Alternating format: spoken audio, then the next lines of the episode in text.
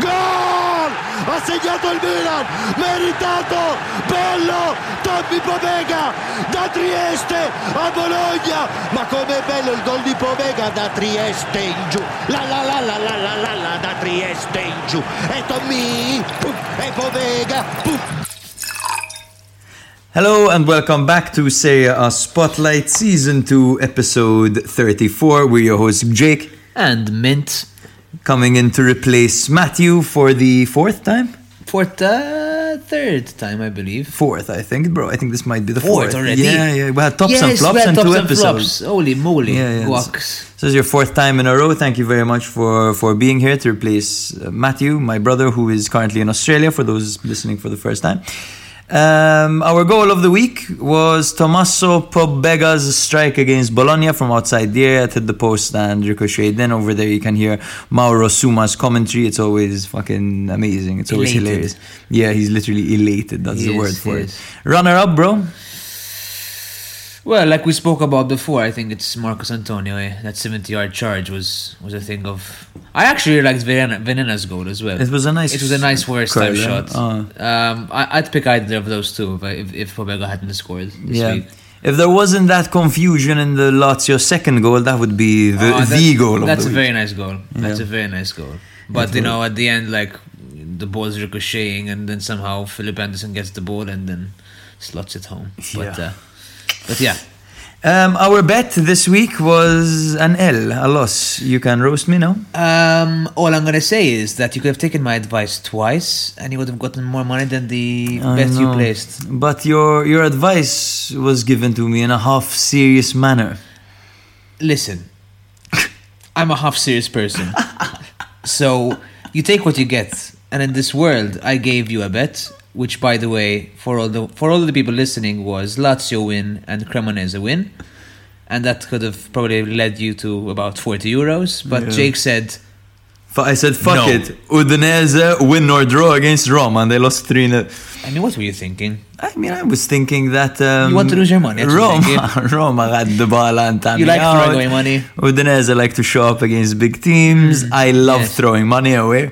Okay. Um, well, clearly, so- clearly Mourinho proved you wrong. He did, he did. And the top four race is getting juicier. Guys, if you want to Oh, keep boy. up with our bets, please do follow us at Serie A Spotlight on TikTok, Instagram, Twitter, wherever you get your podcasts. Um, do rate us five star and reach out. Tell us what you think of Mintoff as a co host. Roast him, go roast, crazy. roast the fuck out of this absolute spastic. Okay. Yeah, oh my god, there we go.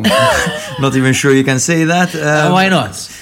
before- We're living in a world, okay, where we can't say anything. And I believe we have to be careful and we don't need to be rude to people, but at the same time, let's have a bit of fun, shall we? Matthew is gonna have an aneurysm listening to this. So it. So let's start with the big news before we get into the Champions League, Conference League, and the Europa League um, roundup. Then we get to the say uh, action. It's going to be an action-packed episode, guys. It is seeming increasingly likely that Juventus will see the 15-point penalty removed pending a new trial today that took place in front of the Collegio di Garanzia and it lasted over three hours today on the 19th of April. Um, the verdict was expected today, but it could take up to five days to be delivered. Um, yeah, the weird thing about this uh, whole Juve thing was the fact that 11 clubs and 59 individuals were initially taken to the FIGC. Um, these included the likes of Napoli, Sampdoria, Genoa, Empoli, Parma, Pisa, Pescara, Novara, Chievo, and Pro Vercelli. And these guys were all cleared on April the 15th because the court found that it was impossible to independently ascertain the value of a player. Um, however, the Bianconeri were docked 15 points in January for artificially inflating transfer fees to boost capital gains. Of course, this is because of the likes of Audero, Portanova, or Salini, and some of the other guys, right? The Arthur and Sobbisi. Yeah, so this is why I kind of I kind of understand why um, Juventus fans feel like they're always ostracized because stuff like this. I mean, it, how can how can they get penalized where it's clear that other other teams are doing exactly that? Okay, it can be to a lesser degree, but so what? Everything's relative then, no? So but Yeah. if, if Pisa buy a player for I don't know 450k, it still might be way too inflated for the price or celebrate. You know what I mean? So like, it's eh, of course when you see Juve selling them for millions, you're gonna be like, you're gonna find it's questionable. But Yeah. so many clubs do this, and and I mean like, how can they, how can they get how, how can they get blamed and others just get pushed through? You know? Then I don't. Then I understand why they always feel the way they feel. uh, You know, as a, as a club, like like the like the league's out to get them, kind of thing. Yeah. And Um, it's shit, man. I think I think it's just bad. It's just bad for the game. It is, uh, especially at revoking points in the middle of a season. This seems It's stupid, odd. especially in- situations like this where it, it's not even clear. Like you know, Yes, yes. Um, the game against Monza, the loss against Monza for for Juve was probably mostly because of the shock that the Of players course, were under. imagine, So yeah. it influences the league, you know. Of course, it does. Um, the prosecutor general of sport confessed that the reasoning behind the 15 point penalty has a lack of clarity in the motivation that must be appreciated and evaluated by a new judgment. So, yeah, it's looking even more likely that um, Juve will get these points back. Um, they might get them back, they might be taken away again. They, in the next trial, they might combine this with the whole um, scandal that happened during COVID, where Chiellini acted as a middleman between the management and players um, in order to basically take their payments under the table in order to not pay tax, um, while the club declares that the players will not be paid for four months. So we'll we'll see what happens. many many possible outcomes over here, um, but it's looking likely that uh, Juve will get their 15 points back. I do. I do really hope they do. I think it's. Um, I think. I. I. I just think it's the. It's the fairest solution. Yeah. Okay.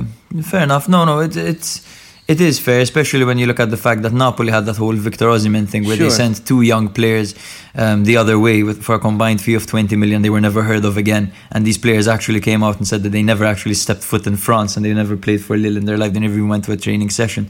So, you know, this Uh, thing. Shady shit. Yeah, shady Sh- shit, sh- shady shady shit. shit. Um, Napoli won.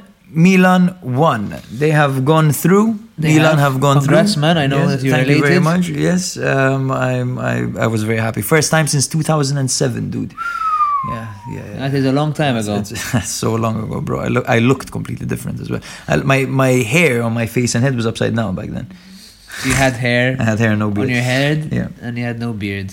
So it was a crazy match, bro. That included And you two, were a virgin. and I was a virgin. Two missed Two missed penalties. Two missed penalties um, by Kvaratskhelia and Giroud. Leao taking on three players and assisting. Osimhen scoring late to add to the drama. It was a fantastic match. Uh, I feel like Milan controlled the game out of possession. Um, what are your takes on the game, bro? Very quickly before we get into the Serie action. Um, like we spoke about a bit before the game, before our pod- podcast. Sorry, uh, I'd like to just. I think the main point I'm gonna say is that it was a game of fine margins, and um, a lot of things happened in the game. I mean, for sure that Milan were the better side overall. They were the better side in the first and second game. They deserved to go through. I think this is all clear, and I, I don't. I'm not even arguing that. I just feel like there may be a little bit too much confidence at the moment with this Milan team, and perhaps the the overall support of the club. Um, I just feel like you know, let's just keep the feet on the ground. You know, it's it's only the quarterfinals. What have you heard? In what sense? Like, what, why do you think that? No, I'm just talking about our, our inner circle. We have a lot of Milan Ah, fans, and yes, everyone is, yes. is, is rather confident But- but the or, or thing- too confident to. to- I, I feel like Milan fans um, are are being particularly cocky with this victory because of the footage that came out on the day of the draw of Napoli fans actually celebrating drawing Milan. In fact, right now that's I mean, but listen, let- let's put it in hindsight. They had Milan, they had Inter, which would they probably they would probably celebrate equally. yeah. Then they had they had City and Real. I Bayern. Mean, dude, Yeah, yeah. no offense. No, of course, but So, I mean- but you know, you're gonna take that personally. Sure, sure. No, I get why. I get why, but I also don't blame Milan fans for Yes. oh, for Napoli fans for reacting in the way they reacted. Probably they felt like, okay, this is a decent matchup for us. Yeah, yeah, yeah. Something that they, they something they know, something that they can deal with. It's nothing foreign. Yeah. You know? Little did they Little know. did they know, indeed. Yes, uh, my takeaway from this game was that um, we're seeing this Milan side that has previously struggled in Europe. Um, We've so, we've seen them get eliminated by Atletico. We've seen them not manage to get the ball over the line against Porto. We've seen them lose to United. That was depressing, We- huh? oh, bro. We've seen we've seen this Milan side struggle so much against against these teams, you know, in Europe. And now it seems that they've got a bit of street smarts to them. You know, they, their game management has definitely improved. There are a few characters in there that act as leaders. There are a few players with great experience, like Kjaer and Yes. uh, Maignan, He uh, was Krunic, phenomenal. Yeah, yeah. Kjaer was phenomenal last night. super. If I had to choose, he's my man of the match. Your man, my man of the match was Davide Calabria. Dude. Fair enough. I, Really monstrous I, performance. by uh, him. Mm, yes, but the way Kjaer managed to hold Osimhen until the very end, yeah, I think was even more important. Personally, yeah. personally, Could be, could be. I thought Kvaratskhelia looked really lively, and I thought that um, Calabria had a tough matchup against him. Who was he was in the mood, Agvara. he he was he was until he decided to miss a very important penalty. Yeah, yeah. Um, Two bad penalties as well, by the way. two bad penalties. I yes, mean, uh, the, the Kvara one was better, but um, not by much. Yeah. I, I think the only reason Giroud missed was because he took he took like twenty minutes to shoot. yes, yes. And I don't know what the fuck he was thinking, man. really, I, it was really confusing. Dude, he took like six or seven seconds. Yeah. Really? yeah, it took him a while. Like, And the run up was really slow, it was unlike what he very normally. I. I, I, I don't know. It felt way too, way too laissez-faire. I know he's French, but Nonchalant. come on, Come on. Let's, uh, let's get some panache out there. Yes, sir. Let's uh, up the up the ante, as they say. Um, Spalletti has demonstrated that he's a massive, massive sore loser. Um, he's, Mid- midway through the first half, when there was a, when when there was a throw in which was given to Milan, and it was actually a Napoli throw in. he sees Spalletti Bang. throw, throw the and then he goes, and you hear this thumping sound against the bench. Boom! And I'm like, that guy's mad. And that that when Milan are defending as well as they were, and you look at the bench and you see their manager who's 20 points clear in the league, just losing his mind there, you know you've got these guys where you want them. yes. Um, at the end of the game, he said Spalletti said that there were certain decisions that favored Milan. He's like perhaps it's because of their pedigree in the competition. Now, before he was obviously talking about that challenge by Leao, right? The, Listen, the that- 50-50. The penalty, uh, uh, the penalty, the penalty chance. You mean Ye- where, where, um, where the, the penalty which was not given? Exactly, the Leao. I think. It was a 50-50. I think he did clip the player before, personally. I, I think it's a penalty. Yes, I- I- personally, I thought because, so too. because the ball does deviate. Especially if, if you slow it down, that's a penalty. VAR, and like, and because the penalty which was given for Milan was pretty similar. Arguably, it was a bit harder. Like the, the Mm. challenge was harder in general. he got nowhere near the ball. Uh, did not get nowhere near. It was late, Yeah. but it was a similar challenge. Yeah. And this one, okay, Leao does get the ball, but he definitely gets the Mm. player first. That's clear. What I have to say to Spalletti is that um, there were also many decisions that didn't go Milan's way. For example, the two penalty calls in the first leg that were Sure. completely ignored, as well as the fact that during Giroud's penalty, you can clearly see Juan Jesus encroaching, entering the box early, basically, Yeah. and then he clears the ball away when the keeper saves it. Now that is, if a player encroaches and then clears the ball, it should be a retake. But you know, these are things that happen in a football game. You can't Yes. fucking blame these isolated incidents and make bold fucking statements like this and, and, and, you know, I think just I- take the loss. I think he's more mad about the fact that you know, his players got injured and it is ruined. They also lost Rahmani as well towards the end. Yeah. You know, I, I feel like that really got to him. You know, I feel like that. I, I think I think it's more the fact that um, he he couldn't get get it over, you know, against Milan. I think he wanted to beat Milan in Europe, you know. I think it's just, it's just that. We, we, we would, would like to see a rematch next Yeah. season. Um, if Milan go, if Milan do qualify. let's let's hope so. Um, so. What else is happening in Europe? Um, as we sit here, we are currently watching Inter play the second leg against Benfica. They are currently 1-1. Um, Barella scored a fantastic opening goal and Benfica equalized. Long way to go for Benfica, of course, but it's looking likely that Inter will make it through to the next round. The First half is almost over. Juventus beat Sporting 1-0 thanks to a goal by your boy, dude. My boy Gatti. Everyone's been shitting on me. Everyone's like, I heard, I heard you on that podcast, bro. Gatti top. What the fuck? What the fuck are you talking? and this guy's gonna get into the semi-finals of the Europa League if, if all things are going through. So uh, What, what do you say to these people, bro? to these haters? You know what I say, man? Uh. You can hate all you want, but you're gonna be kissing these balls, baby. There we go. There we go. Kiss him. And you told me earlier something interesting about that part of your body. Today, well, last night to be to, to be accurate, um, it was one of those nights where you're sleeping and there's this one little motherfucking mosquito. Yeah. He's always around, man, pesking around, flying by, telling you good morning when it's two in the morning, and he's just just flying by all night, keeping you awake. And at the point, of course, uh, luckily I managed to sleep. I, just, I, just, I just I just gave up. until the mosquito, "You win." Um, and he won. He won the battle twice actually. Because in the morning, I, I I woke up and I had this rather aching pain in my balls. Okay. I was like, "What the hell is this?" And I and I and I, I came to realize after I got up and, and fully was fully aware that this mosquito fucking pierced and sucked blood out of my testicle. There we go. And my ball was so sensitive the whole day. Every time I moved, even a centimeter, I just felt this aching pain. there we go, dude. So I hope, I hope, I hope the mosquito likes my cum.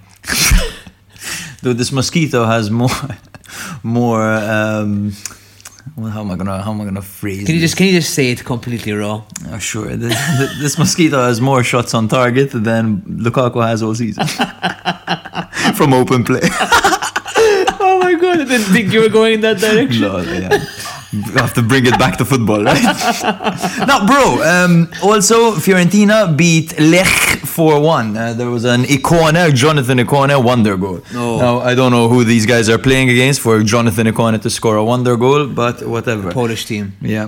Brother, we have a phone call to make. I, I don't know if you recall Oh no! before the season started when Scamacca moved Oh, to yeah to West Ham. We had a conversation, Don't- recorded an episode it, with Santi, and and Santi made the bold statement that Scamacca would not score six goals for West Ham Jake, in don't the do league. it. This is this is a Sassuolo X. Don't do it to me. Yeah. I can't. I can't bear the pain. Oh, we're doing it. Yeah, I'm Oh. sure he has a lot to say. He has a, f- a folder on his computer called Scamacca Notes, so we'll see. I hope he doesn't answer. I, I, hope, I think he will. I think he's waiting for this. Hi, Jake. Hello, hello. How are you? I'm good. I'm good. Yourself? Very good, bro. We're we're on the pod. I'm with Mintoff. Hi, Andrew. Ah, hello, hello. Hi, Mintoff. Is this a good time? Yes, it's fine. Sorry, my dog's shouting. It's fine. It's fine. So, what do you have to say to Mintoff, dude? I don't know. What does Mintoff have to say to me? Yeah, that's, that's my question. He's currently rubbing his eyes. This is torture, you know that. This is absolute Scamacca. How many goals does Scamacca score, mate? three. Three. Thank you.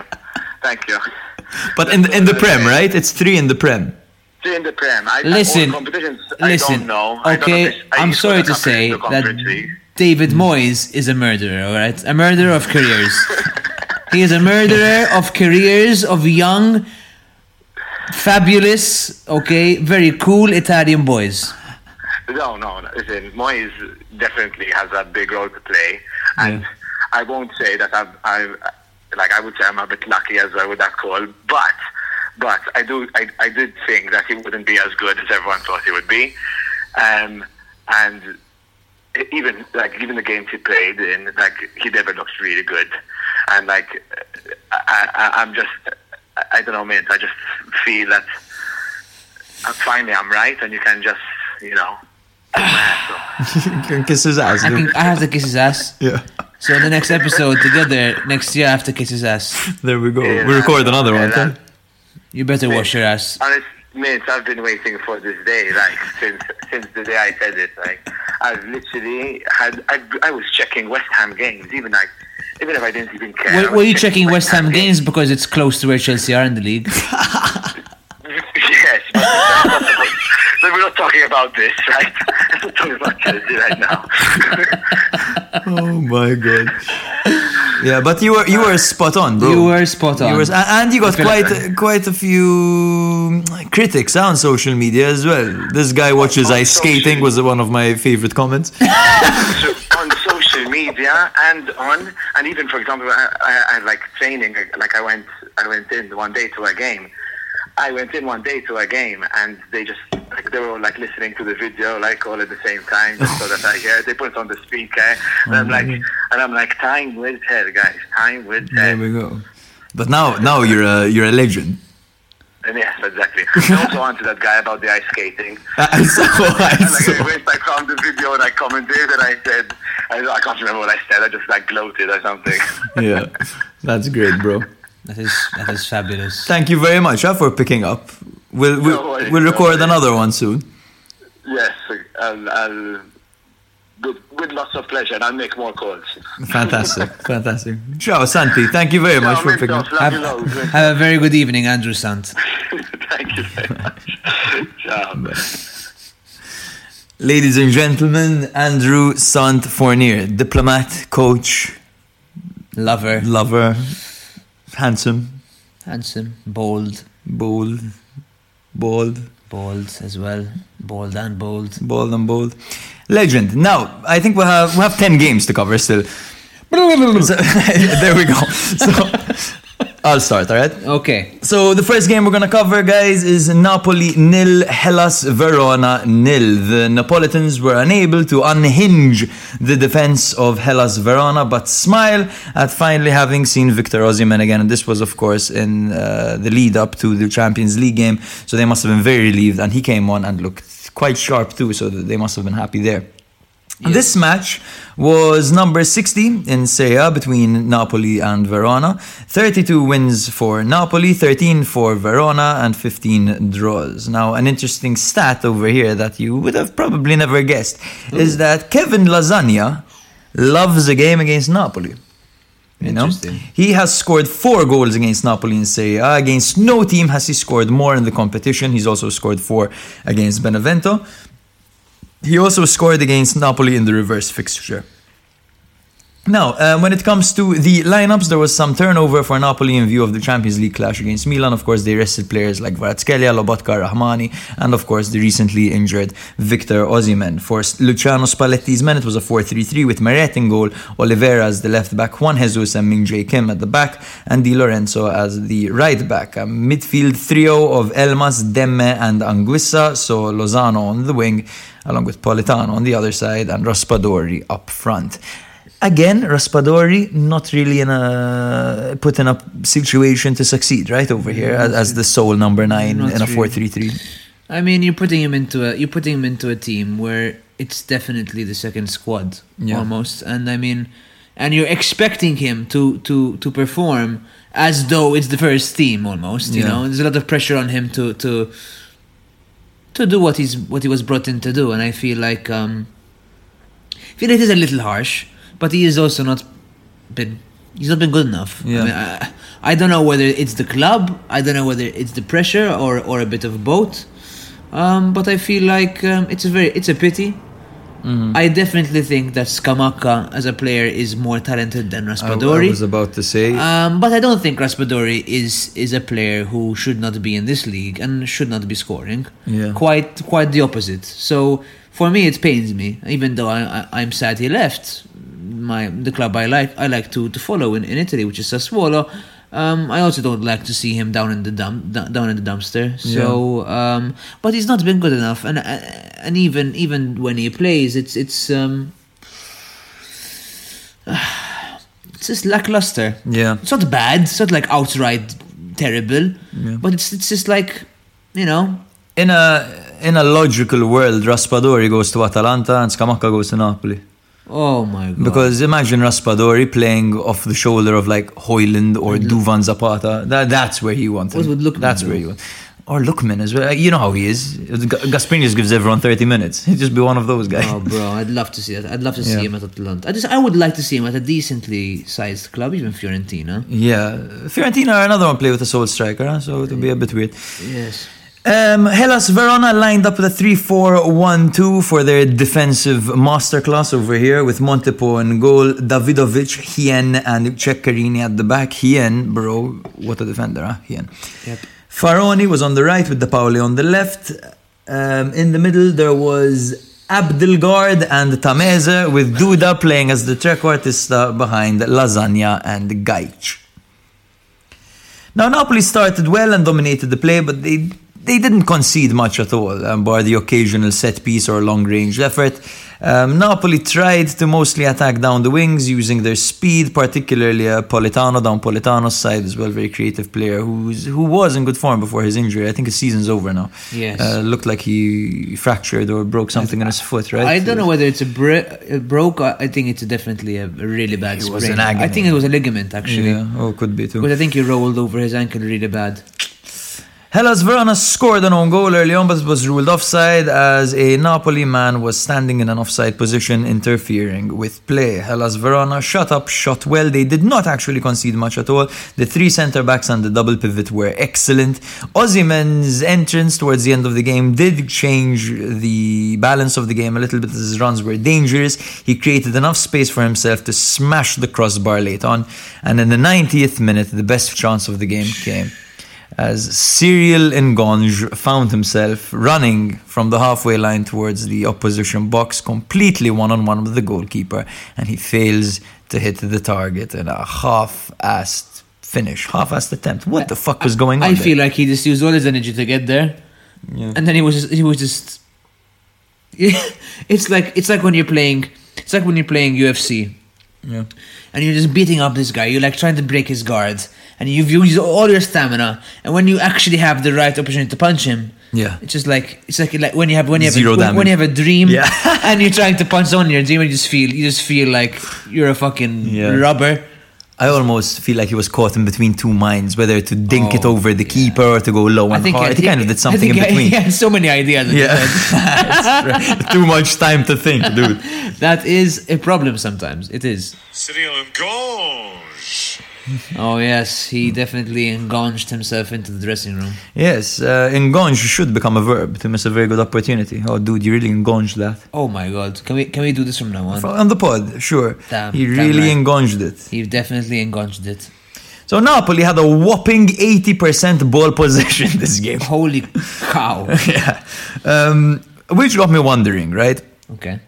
So Hellas Verona are bottom three teams in Serie A this season, right? Napoli had a massive match against um, Milan in the Champions League coming up. Yes. You look at Milan, Milan rested 10 players from the starting 11 against Bologna. Against Bologna, a team that can actually do danger. Milan don't even have the league guaranteed at all, right? Yes. Why did Napoli field a few starters and why did they feel the need to bring some of their core players on towards the end? What's the point? Is it because the fans are paying money to see these players?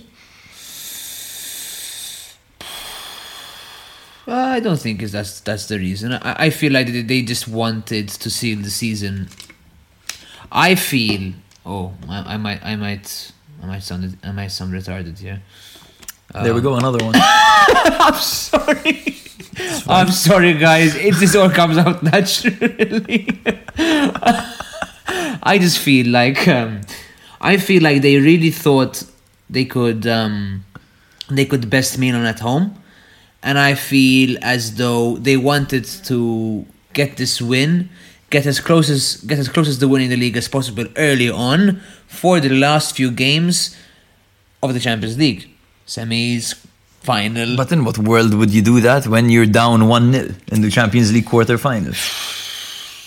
I mean, why why else would you bring these players on if not if not I to, if not to seal the it se- might to have something season? to do with the fact that the stadium is constantly sold out nowadays, and people aren't playing aren't paying money to watch Raspadori, Lozano, Politano. You know, these guys are well. Politano is actually a starter. You know, um, they're paying to watch Victor Osimhen, Kvaratskhelia, Lobotka.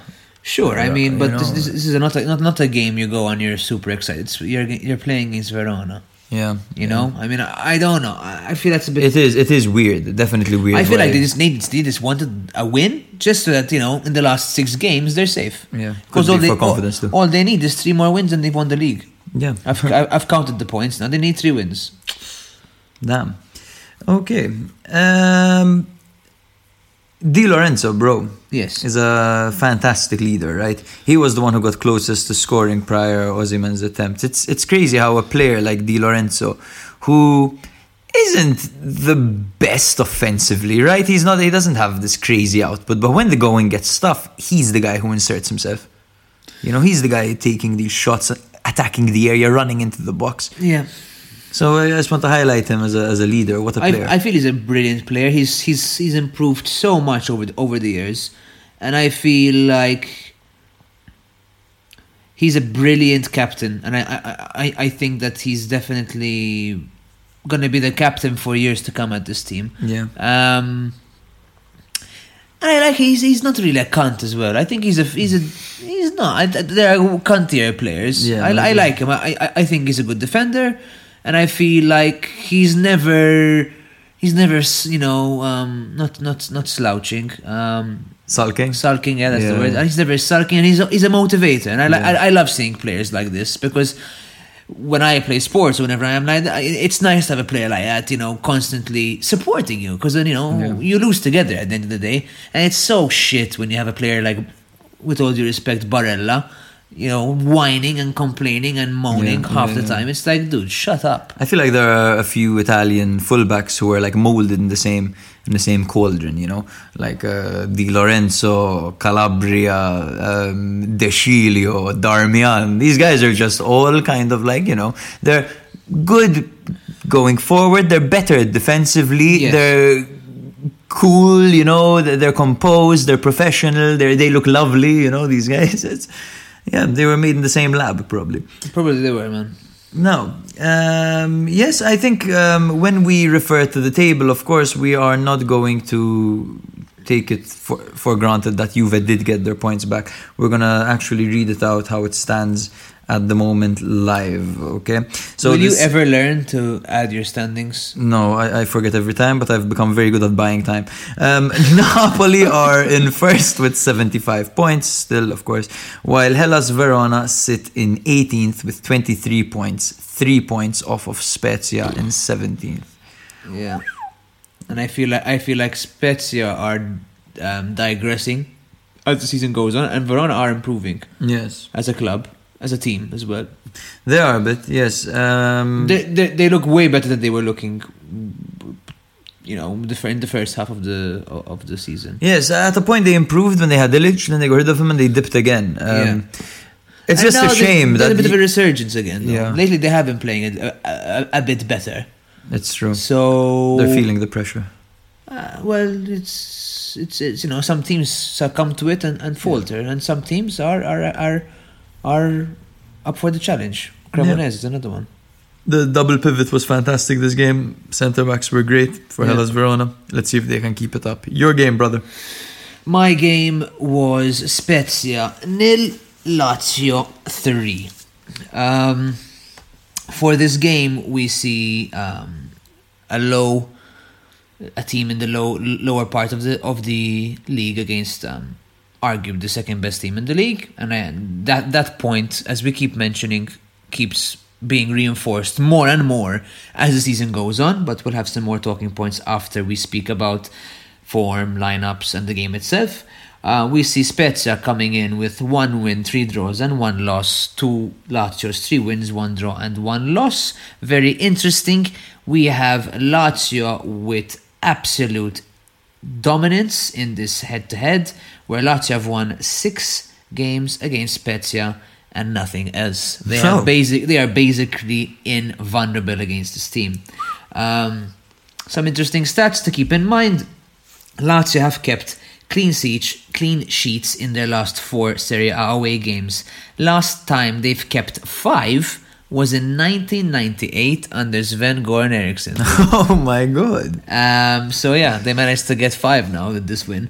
Um, and and and one other one other point I'd like to mention: Spezia have conceded six goals in two home games against Lazio and Serie A, an average of three per match. Only Napoli do they have a higher average of goals conceded at home to this competition, which is 3.3. So I think statistics were really on point in this game. They- spot on, and these are the kind of bets we should be placing. Yeah, so let's, next next time listen to me, bitch. okay. Um, as for as for lineups and as for some changes, we see that um, Immobile was finally back in the starting lineup, which meant that Felipe Anderson could go back to his natural right wing position. We see Cataldi coming in midfield for Vecino, and Patrick was back as a centre back.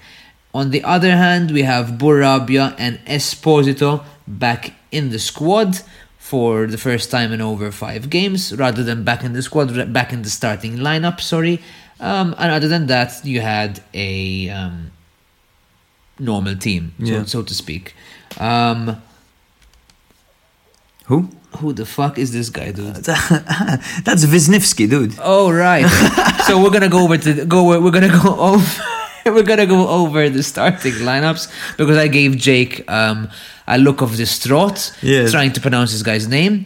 Um, anyways, I'll, I'll go over them right now. We have Dragowski in goal. We have Amian Wisniewski, Ampadu and Nikolaou in defense. We have Ekdal, Esposito and Bourabia in midfield with Gyasi and Zola and Verde finalizing the attack. On the other hand, we have Immobile, Zaccagni, and Felipe Anderson in attack. We have Luis Alberto Cataldi and Milinkovic Savic in midfield with Hysaj, Romagnoli, Patrick, and Marušić in defense. Provedel is in goal. I find it funny how you read the lineups like a book. You go Uh, from goalkeeper to strikers, then you go strikers to goalkeeper. I just feel like it's just it, it just helps me to not make any fuck ups. By the way, guys, both teams were running a 4-3-3 formation. As for some highlights in the game, we see that Spezia came super close to scoring in the first two minutes when Ekdal smacked the crossbar from a shot in the box. Nzola came inches close to scoring from one of his headers, but then, unfortunately, Lazio were given a penalty by Felipe Anderson's foul. Ampadu um, kind of got the ball here. He got a yellow card as well. Was this a harsh call? I feel it was a little bit harsh on Ampadu because, in my opinion, as we we're just speaking about rough challenges in, in, in the in the Champions League, he really gets the ball. Yeah, that I felt really bad for him. I, I thought he got the ball, and even the commentator was like, "What a challenge, Ampadu!" and then you see the referee point. He's like, no, go fuck yourself. exactly. And well, that's what happened. They got the penalty, and Mr. Immobile stepped up to take it and slotted it into the back of the net 1 0. In the 52nd minute, 2 0 uh, for Lazio, where Luis Alberto starts to run from the middle of the pitch. He plays the ball to Felipe Anderson, who then flicks the ball into Immobile, who's right outside the box, mind you. Then there is some impressive tiki taka football where Immobile is passing back to Felipe Anderson, and then he's getting the ball back, then laying it off to Luis Alberto on the byline. He squares it back to Anderson, and with some luckiness involved, the ball rebounds, and he's finally 1v1 against Dragowski and scores from close range. What a goal. What a goal. a Um, goal. If you'd like to see a really well well myth, really well planned and methodical goal and you can tell that this has been been done at training guys go and watch this goal really nice really nice one I, It's I really, peak peak Sarri ball. It's what it's all about. it's, it's real. It was lovely. Um, then shortly, uh, well, not shortly after, some some moments later, um, uh, a red card for Ampadu. Again, it felt like he was really unlucky. Um, Ampadu goes to clear the ball, but he also decides to clear Zaccagni as well. I was really surprised Zaccagni didn't take off and start to um, fly off the pitch. To be honest Yeah. with you, Ampadu absolutely kicked the shit out of kicked him. the shit out of the ball and Zaccagni. But he didn't get the ball first, so Yeah. it wasn't like. Um, it- I, I felt bad for him. Just, Yeah. it, it, it was just a howler of a game for the lad. Um, and then to finalize the the, the result 0-3, 89th minute, Maldini, whip, Maldini for Spezia whips in a free kick, which is easily cleared by Lazio. Marcos Antonio picks up the loose ball. He begins charging on his own. He basically creates a crowd, counter-attack out of nothing. He passes everyone in, in Spezia's defense to then be 1v1 against Dragowski, dribbles past him to slot the ball into the back of the net. That was a 60 plus yard charge 3-0. Shades of this.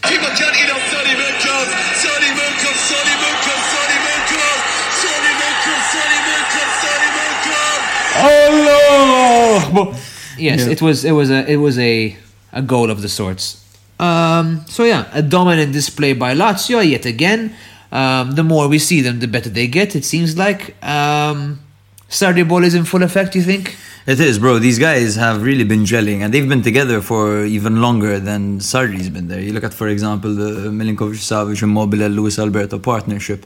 Even Cataldi has been there for ages. These guys have been together for so long, and they got used to a particular style of football with three at the back before Sarri came in. So it, it was going to take these guys some time to adapt, Yes. and it seems that they're doing it very well. Last year we saw glimpses, but never Yes. this consistent. I remember you used to gu- you guys used to complain like it was so inconsistent. I remember you Mm. and Matt always talked about Sarri ball, but sometimes it's Sarri ball, sometimes it's no ball. You know, it was like yeah, on and off kind of thing. It's like terrorist uh, ball sometimes. Yes, But was- it was um, but of course it was expected. No, this, this is a system you need to learn. Yes. And I think they are definitely learning it. Yeah. And I feel like they aren't at their final level yet either, to be honest with you.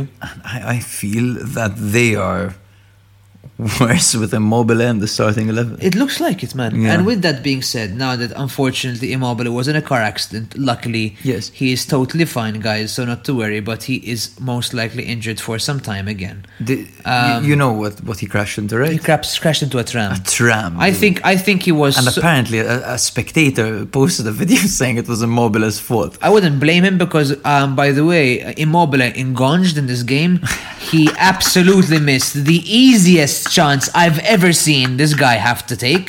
He was literally, literally a meter away from the ball.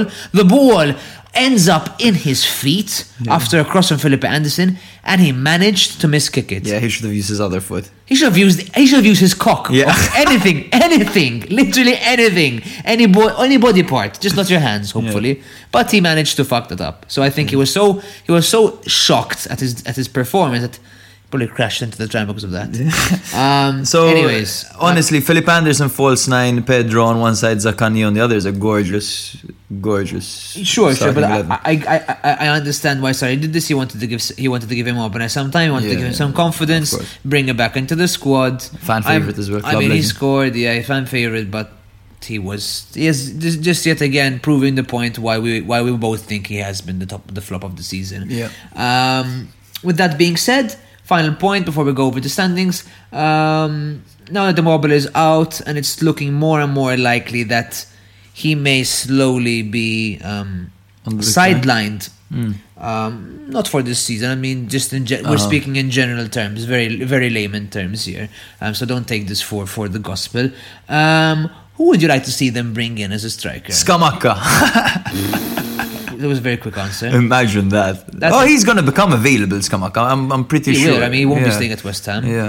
Um, I, So- thought I thought so- about Correa Joaquim Correa. coming back to. Not a bad, not a bad going back- going it fits the system. Kind of plays like Felipe Anderson. What about Enzola? Nzola would be good. Nzola would be good. I'm, I feel like he's a killer. Sure, if but he's I don't think you know what I'm gonna say. Unfortunately, tec- not technical enough. Like, sure. I was I was more worried about the racism in Lazio no, being a bit of a fascist club. yeah. Um, and you know, bringing in. I mean, well, they had Caicedo, who was a fan favorite. True. So so, maybe it won't be too bad. I'd like. I I actually think he'd work very well there. I think he's a he's a. Nzola. He, yeah, I think he's a he's a destroyer. You know, Yeah. he goes in and he scores, and I think they need a, they need a player like that. So It, whoever it's gonna be is gonna be playing Champions League football. So this is a good club to go to right it is. now. It, good- I, good I moment. think. I think. Um, I really like to see, keep you guys keep your eyes open. If you have any ideas as well in terms of who you'd like to see or who you think you know um, Lazio may poach, you know, let us know. It could be interesting. I, I, I love talking about transfers. Probably one of my most one of my favorite topic topics in general, football wise. It's always Speculating who- always, who it's always go fun. where, right? Always fun. It's It always is, it's fun. always fun. Um, so yeah, just to, to round out this game, we have Lazio ending up this game week in second place with 61 points. Spezia still in 17th with 26. Things are looking a little bit gloomy. I'm just gonna say that. Yeah. So Spezia, put on your big boy pants. Definitely. Another point, by the way, um, Yeah, go for it. is that this 4-3-3 system of Sarri would suit Raspadori way more than the 4-3-3 that he's currently playing at Napoli. Yes, because um, I feel like the, the, the wingers on Lazio's team are way more supportive. Yes. and I feel like that's what exactly what Raspadori needs. He can't be the sole man up front. Yeah, yeah. He needs someone to lay it off to, Yes. or someone to pretend he's gonna lay it off to. Or, or, or to receive the ball from, or, or to make runs alongside each other. Yeah. So, he's yeah. been compared, by the way, to like a mini Aguero, and I really don't see it. I really don't think he's I an don't, Aguero I don't player see that, man. at all. eh? I see him more. Um, so I don't. I It's don't. I don't- unique, isn't it? He's quite. I don't. I don't see him as anything in particular, to be honest. Yeah. Um, yeah. So, Bologna won, Milan won. Oh, yes. Um, Milan rested 10 players for the Champions League quarter-final return leg against Napoli. They won that, so there will be no regrets over here. Bologna have not won any of their last 15 Serie A matches against Milan. They have drawn 3 times and lost 12 times. Only against Juventus do Bologna currently have a longer winless streak in the competition with 4 draws and 17 losses. Yes, um, there was a period in time where Milan looked to have Bologna figured out, but that was, of course, before this whole rejuvenation under Thiago Motta. And Milan were fortunate enough that Orsolini was out for this one, as Bologna lined up in a 4 3 3 formation with Skorupski in goal, Kyriakopoulos on the left, and the, the fabulous, fantastic Posch on the right. Lucumí and Soumaoro were the centre back duo over here. Dominguez, Schouten, and Ferguson were the midfield trio, with Musa Barrow out on the left wing, Aebischer on the right wing, and Sansone as the lone striker. For Milan, it was a 4 2 3 1 formation with Maignan in goal, the only starter over here, Florenzi as the right back, Ballo-Touré as the left back, Malick Thiaw and Kalulu as the centre back duo, with Pobega and Vranckx as the double pivot. Saelemaekers was out on the right, Rebic on the left, Origi as the striker, and De Ketelaere as the trequartista. I can see Mint of dancing because he doesn't rate those two guys. I mean, dude, you're a Milan supporter. Do you rate them? I do not. Particularly Origi. Yes, I have a massive problem with Origi I'm sorry to because. say, but De Ketelaere isn't looking. Um, But De Ketelaere at least is young, right? De Ketelaere is, Okay. is, is the type of player where, we, again, you look at Leao's first season, you look at Bennacer's first no, season. You cannot you tell look me, at no. But this guy has had nothing, man. He's had nothing, Jake. I'm sorry. Bennacer looked dreadful in his first few games from Milan. He was getting a yellow First card few- every game. First few games, not first few twenty games, dude. This guy's been playing for half a season now. okay, he's Yeah. done nothing, dude. Sorry to tell. He has There's been massive- utterly I useless. mean, this is his first. To him, this is he's a young guy, twenty years old, whatever. First time at in a top division in a foreign country, playing football for an elite team that's actually doing well. Sold out stadiums every week, massive expectations, record-breaking transfer fee, whatever. There's a lot of pressure on this kid's shoulders, and you know what? I'm not as disappointed in him as I am in Origi because Origi is meant to be kind of a finished product that you get. He comes in, he's professional, Yeah, and he gets the job fin- done. finished- finished finished product. Let me tell you, he's totally finished. You keep shitting on Lukaku, but at least the guy tries. I would much rather have Lukaku than Origi on my bench. Oh, Definitely, no, bro. On the bench, though. huh? I'm starting Origi. I would, I would start even me, even though I. Uh, Yeah, so let's quickly run through the game. 35 seconds in, Bologna shocked Milan as Posch thundered down the right and fed the ball to Sansone, who scored. It's, uh, Sansone appears, no, for like three He games a season. Now is the time where Now he just popped time. out of nowhere. I, I love how he comes in the most important times as well, when Arnautovic has decided to um, self-implode his career. Um, but Where is Arnautovic? I know. And Arnautovic, by the way, it's been so long since we've seen him. He's he, out. He, might He's not. He's not. gonna- No, no, no. Comfrey won't be playing. for the rest of the season or forever. no, I mean he'll find another club. I'm sure. I he think he he'll be- step up. No, bro, it's done. I'm telling you, from now it's done. From what I read, what from what I've read all the time, Arnautovic is kind of they're they they they they they're just too far apart. I, Arnautovic believes he's better than who plays, but Motta has reiterated so many times. So he's not injured. No, he's not injured. Oh. Motta has, I mean, he's injured, but Yeah, I feel I yeah. feel like this is the Pogba thing, Oh, where I'm yeah. injured, but I feel like I feel like um, I feel like Motta just just just definitely. It all depends on training. Yeah. I'd actually, if I if I was a player, I'd love a coach like that. Yeah. Who comes to training, who trains hard, who who's there. I'm gonna play you, even if we fucking lose. I don't care, Yeah. and we'll see what happens, kind of thing. And bro, I don't know. uh, I kind of, I really respect it. I like I like Zirkzee as well a lot. Huh? He's who's been, he, ha, he I has really like him. He has he has promise. He has Yeah, promise. he's super technical. he does this. In the 40th minute, Pobega took matters into his own hands as he was frustrated and tired of seeing Rebic, Origi, and Decatur shit the bed. he just thundered in a long range rocket off the post. What a goal! You can hear Mauro Suma in the Yes. intro to this episode losing his mind and singing Tommy P, baby. Tommy T. Now Milan were unlucky with a few penalty calls as, as usual, particularly a stomp on Rebic by Soumaoro. Um, Rebic was unlucky not to score on a few opportunities. Um, particularly, you know, everyone says, "Oh, Rebic under Rigi, Rebic under Rigi." I don't mind these Rebic performances. He works very hard. He He, gives his all. Yes, that, that doesn't bother me. And and to be honest, he's not even that bad. You know, granted, sometimes looks like he's playing in Tim's. You know, like Timberlands, the, the shoes. Yeah, but um, yes, he, he didn't bother me as much as Origi did this game. Yeah, Origi. Just can't. I mean, he's not. What's what's his main strength, Origi? Um, miss his shots. Miss hit shots. but seriously, as, uh, if you're studying his profile, Because of Origi's his profile, profile, it's, I it's his opportunism. His I think that instinct. he's he's not he's not bad on the ball, ish. he's always late.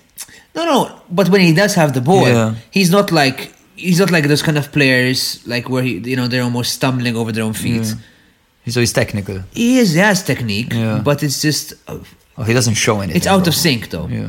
He doesn't show anything. He's late to everything, even if you put a ball in the box, he's late to it. Um, another point about um, De Ketelaere is he does look scared. You look at his body language, everyone's saying right now, the newspapers are all, are all saying the same thing. He looks like a guy who is terrified to make a mistake. And you look at his pass accuracy, for example, it's 100%. 100% pass accuracy for a, for a playmaker. For Yeah. a trequartista just means that No you're risks. not no risks. The safe thing constantly. No wonder you have Pobega thundering them in from miles out. Uh, you know, you have to play these through balls. You have to try to pick out your your teammates in that role. You look at the likes of I don't know Luis Alberto. He's not going to finish a game with 100% fucking pass accuracy. Definitely not. He'll attempt five audacious balls. One of them will come off, and it'll be a fantastic assist. You know, or a good scoring opportunity. But anyway, yeah. Um, yes. Bologna held up well without their main goal scorers. Um, Orsolini and um, Arnautovic, of course, were out. The outfield players they fielded this game have scored nine Serie A goals all season only. So, so yeah, the, uh, this is a good result for them. Um, Giroud has renewed his contract for one season. He, he signed it today, 3.5 million per season, one year. I Yes. mean, fair enough. Fair enough, I would yeah. have done that too. I mean, probably it's probably something like the amount of money they'll be getting for going to the semis, or you get more than that. No, there's more. There's more. Yeah, there's more. There's been, I saw it's like 50 something million. Uh, so, don't probably, so probably with that money Yeah. anticipated, they're giving, they're including Just, that. just get that money and give it to Leao. now, Musa Barrow, a few statistics. Um, Barrow has been involved in the most goals in April 2023 in A. He's got four, one goal and three assists. The Gambian striker could take part in a goal and at least could have taken part in a goal. Uh, at least three matches in a row in the competition for the first time since October 2021. Did he? He did not. He did not get the assist. So yeah, he had a good opportunity there. Now in Europe's top five leagues, Leao is one of only five players born after 1999 with more than 20 goals and more than 10 assists in the last two seasons. The others are Saka, Haaland, Vinicius Junior, and Diaby. So he's in good company there. he is in definitely good company. So that's a that's a top tier talent right there.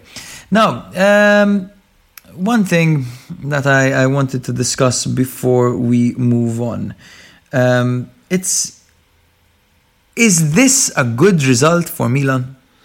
Uh, no, it's not, in my opinion. Um, I, I mean, I mean, it, it, it's good damage limitation because you came back and at least you you, you scraped out a draw. But um, you cannot be afford to be dropping any points right That's now. it, that's you the situation, especially okay, with Juve. Okay, Bologna aren't a bad team, so let's not let's not, let's not just diss them and say, oh, this Yeah. is, no, no, no, this is a strong Bologna side. But sorry, um,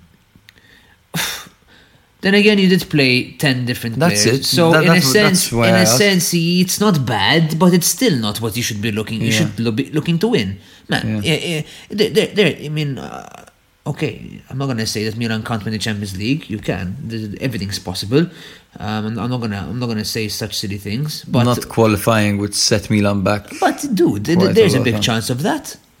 I mean, Juve get their points back. You have a few more games like this. You know, uh, and then you're then you're twiddling your thumbs. Yeah. You know. Now, that's the thing, right? Hindsight. So Milan actually went through in the quarter uh, to the semi-final of the Champions League. I'm hoping that will be a massive morale boost. But you look at the direct competitors. Let's say it's for one spot. Inter are also going through and they're also getting their morale boost. So you look at Roma. Roma are led by Jose Mourinho, who in these moments is the guy you want to rile up a group of, of warriors. You know that Roma Yeah, have. Roma are looking You know, solid Roma right are looking solid. Because Inter right now, by the way, they, they've scored two one. Yeah, the, um, the crowd is, is elated. Holy, popping right holy now, yeah. moly, man! I'm missing elated a lot today. you are. It's It's like my word new of the day. Elated and engaged. Gonged, I'm engongely in elated. There we go. Um, yes, so honestly, from Pioli's point of view, not a bad, not a bad, But you're gonna say not that. a bad result. You're gonna no, say that but. But no, because because you look at it, Milan totally dominated this game, and bar the goal, they didn't really look like they were in danger of conceding anything, and you know he set these players out up to succeed and and, and you see you, you watch the chances that were missed again it's just, it's the same inter discussion no? where they they dominate the game but they just can't get it over the line Yeah, I mean, both teams are really suffering, man, in the league right now. Yeah. It's it's it's, It's- hard. It's, it's- hard to it's put bizarre. down because they're not playing shit. Yeah. you can't say, "Oh God, they're playing terrible football." You know, um, you know, like some other teams where they're just outright playing bad, yeah but they're just just can't do it just can't do it. It's just Yeah. like um, you know, there's this want to weird make your girl come, but just can't do it, man. There we go, and that's the perfect, the perfect segue to your game, brother. It is because we've just been talking about Inter Milan, and the next game is Inter versus Monza. Inter at home at the San Siro, but they are yet to grab a win there in a while. Monza with a 1 0 This is win. their, their worst home record in, in history? I- I- yes, it is. It, it's just, it's just, I I will tell you a fun fact. After Yes, this. please, yes, please. Um, so to go over some of the form, we have the head to head fixtures between Inter and Monza. They've only played each other twice, with Inter winning once and drawing another time. Inter come into this fixture with one win, two draws, and two losses, as in comparison with Monza with one win, three draws, and one loss, arguably a little bit better in form as well. Um, some things to mention before we go over the starting lineups. Um, Inter Inter hasn't had a striker score from open play since March 5th against Lecce. A striker in open play. Oh my god, We're March in the 5th. middle of April. I had to, I had to check. In in Serie A, mind you. okay, okay, of Still. course, of course. That's a lot okay. of game weeks. Who was it? March fifth. Uh, Martinez scored. Martinez. Martinez, Martinez scored against Lecce. Okay. The the shot from outside the box with curled it in. Oh yeah, yeah, yeah. Yeah. Um, another point. Um, maybe we can leave this for later on. It's about. Yeah, let's leave it for later on. Try to remind me. Otherwise, we'll just we'll just. Um, No, you might as well get it out of the way. okay. Um, are Inter missing Hakan? This is my point. Are they missing Hakan in the middle? Uh, he came on later on in the game, but he came on late. Came on in 75th minute, I believe. Or are there deeper issues? I mean, there definitely are other issues. Not, not, not it's not like this is just a, a, a, a one small problem, but I feel like I feel like Hakan has been maybe One of the better midfielders this one of the better midfielders, maybe uh, you know a bit a bit um un not unmentioned, like unsung. unsung in the sense that they may be they may really need him Yeah. at least in the league. Honestly, no. I mean, yes, bro. They they, they do miss him in, in this team. Um, granted, they had the whole the Champions League in mind. Yes, no, yes, when, yes, when yes. doing this lineup. By the way, uh, yes, we'll we'll get into the deeper issues later on because I do I do, I do have a few I, do points. have, a, I have two other points as well. So But anyway, we'll go over that when it comes. Um, as The for the lineups, we have Correa coming in for Martinez for Inter, and we have Asllani coming in for Brozovic. Otherwise, it's a rather standard formation. On the other end, for Monza, we have Mota, Dani Mota coming in for Petagna. We have Colpani coming in for Caprari, and Rovella coming in for Machin. Um, to go over the lineups themselves, we have Inter in a 3-5-2 with Onana in goal, Darmian, De Vrij, Bastoni as the centre backs. We have Dumfries, Barella, Asllani, Mkhitaryan and Gosens in midfield, Lukaku and Correa up front. On the other hand, we have Dani Mota as a striker for Monza. We have Colpani and Sensi as midfielders. while attacking midfielders rather Carlos, Carlos Augusto Rovella, Rovella, Pessina, and Ciurria in midfield, Caldirola, Mari, and Izzo at the back with Di Gregorio in goal. For the game itself, we have Inter starting the game superbly, in my opinion. They, they were playing really good football, they were attacking with intent. Dumfries and Lukaku getting very close to scoring within the first five minutes of the game, both having had the chances which nearly converted into a goal. Correa nearly scored from a neat 1 2 with Lukaku in the box. He smashed a shot from the left hand side of the area towards goal, but Di Gregorio saved rather well. Um, in the second half, we then have Inter coming against strong, coming out strongly and almost scoring when Acerbi managed to find space. Yes, you heard that right. Acerbi in attack, finding space to cross the ball into Monza's central box. With the with the ball floating in, Lukaku managed to get ahead of his man, headed it towards goal, but the gargoyle managed to save it rather well. The gargoyle's a, a nice little nickname for Di Gregorio here. I really hope in Fantacalcio they give him a gargoyle um, cartoon. Anyway, um, unfortunately for all the chances that, Inter were creating, they were not able to convert. And as the scoreline intended, or um, Indicates? indicates rather. Excuse me, um, English isn't my first language. um, I don't know what is. And in the 78th minute, Swag. Yes, Swag is your first language. that's, I, I, I just speak gibberish to women. and they're like, oh my god. anyway, uh, um, after Inter were bossing the second half with majority, with the for the majority, sorry, um, Monza win a corner, um, which then, which seemed to be rather the only chances they had to score. That was the only time where they looked threatening. Ciurria whips in a fiery cross into the middle of the box. Barella, who was marking Caldirola, I will remind you, Barella, who is five foot seven, trying to mark a giant, okay? Failed to do so. Shock horror. Caldirola rises up to the occasion and smacks the ball into the top corner 1 0. Into then came agonizingly, agonizingly close to scoring, uh, minutes from the end, with two chances, both headed attempts on goal by Martinez, but both failed to convert. Yes. So this is this is an interesting one because Inter lost out over here to um, Berlusconi and Galliani, who are who are like Milan legends, right? Yes. And you look at the guys who actually stopped them from getting the, the victory. Their Inter youth products. You look at Di Gregorio on goal is, um, was a member of Inter's academy, and Caldirola, who scored the winner, was actually also a member of, of Inter's academy. So so it's even even more.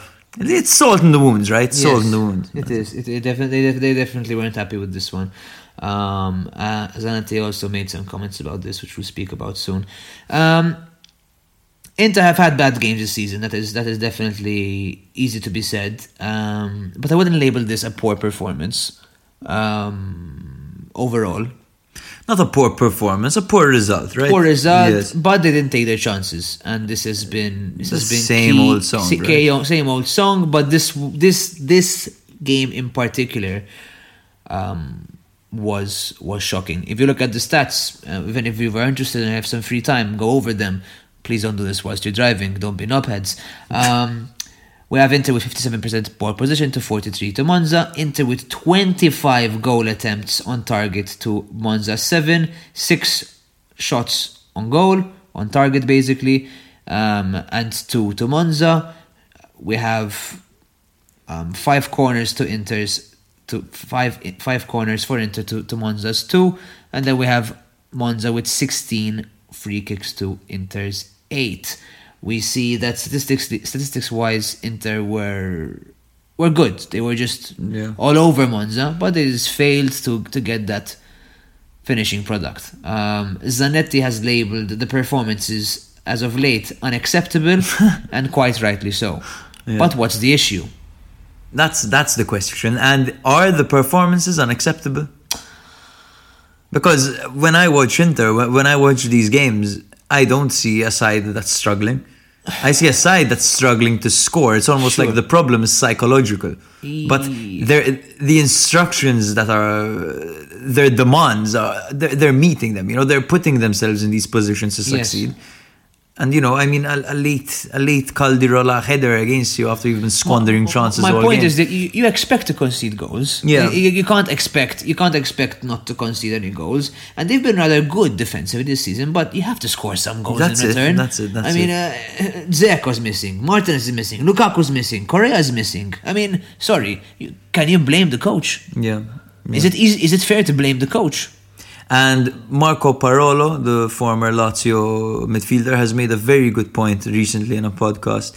He said that um, when you look at Inter domestically and you look at them in cup tournaments, they look like two completely different sides. You know, you look at Inter in the Champions League, they play incredible football, they, they score, they're, they're passionate, they, they're hardworking, industrious, they look different, you know? And it's the same thing in the Coppa. So what's going on in the league? Now his theory is that the players are perhaps thinking about themselves nowadays. That they they want to be recognized on the international stage, so they put in the performances in the Champions League. They want to win these trophies. Maybe they understand that they're not going to win Serie A. Maybe they understand that Champions League qualification isn't even that important considering the club's situation, the fact that they're willing to sell, the fact that it's an aging squad, the fact that um, there's going to be a change in ownership, the fact that the manager is going to be sacked. Um, most likely, um, Joaquim Correa has just scored the third goal for Absolutely. Inter. This is another thing we're talking about. Correa, what's he done Yeah. all season? Nothing, saying Absolutely, nothing. Here he is curling it in. wanking, wanking around. Absolutely But yeah. wanking around. You know, something else I wanted to mention is why are Inter so obsessed with headed goals when all these players, Dzeko, Martinez, Lukaku, um, Correa, they can all shoot. Yeah, yeah, What's yeah. what's this obsession with trying to cross the ball? It's a, it's a, Inzaghi's three five two, right? Okay, man, but uh, you have to work with what you've got as Yeah, well. agreed, agreed. But we know that he's very Yes, he's stubborn. systematic and Yes, stubborn. yes, yes. I mean, you look at this. You know, they're, they're through in the Champions League. This guy isn't even giving the youngsters a go. He's bringing on the the seasoned I mean, he- players. but he needs he needs Correa and Lukaku to score. I mean, uh ideally now he gets Lukaku to get a goal, um, to just to give everyone some confidence. But yeah, I um, mean, scoring in a packed San Siro will give you confidence. Like Correa, right there. That's a Re- really nice an injection of adrenaline yes. right there. Um, one final thing, you want to hear something funny? Yes, please. In the last five, There haven't been enough. in the last five games, um, can you guess Inter's form? When the last five Like, games. like imagine, imagine. This is this is like the, the season has just started. Where would Inter be? In the last five ah, games, the form table. the form table. Yes, In the last five. last five. I saw in the last eight they were like just they were guess. like eighth or something. Ah, Just In guess. the last five, Just guess. twelfth, nineteen. nineteenth. oh my god! 19, dude. Oh my god! Oh my god! Only Lecce is worse. To round out this game, Inter end this week with in fifth with 51 points. Monza end this week in 13th with 38. Yes, so um, this whole, you know, um, Dr. Jekyll and Mr. Hyde situation that's going on with um, with Inter right now in the Champions League and the league is actually the reason why this episode cover art is what it is. It's meant to be Inzaghi smiling on one side and Inzaghi looking in horror on the other side, and it just looks like he's very uncomfortable. He is, man. It's like he's. It's like he's um, he's getting the best blowjob he's ever gotten in his life, Yeah, here we go again. but then he's also getting fucked in the ass as well. So it's it's Okay. it's uh it's a double-edged. No, it's not even a double-edged. no, it's not double edged at all, my friend. It is just um a tale of two sides. There we go. Sure. It's- you are absolutely unhinged. Is, this like? Are you preparing me for your final episode? Like, is it gonna be a crazy one? Like, are you just gonna come on I and just just, screaming. just scream the entire time? Okay. Uh, so far, only positive feedback from our listeners. How about you? Apparently, So- I, I, listen. I, I come here with a plan to destroy this thing, just trying to fuck up our podcast. and somehow it's working. Yeah. God damn it! People are texting like, "Ah, the Smith of guy is really funny, dude." It's like, yeah, My yeah, it's another dynamic. You guys need better taste, honestly. He's roasting his own fans. So I, I love you guys. I love you guys. You're, Roma you're cool. three, Udinese nil. That was a very good bet, my friend. Thank you. You want to know what the reverse fixture result was?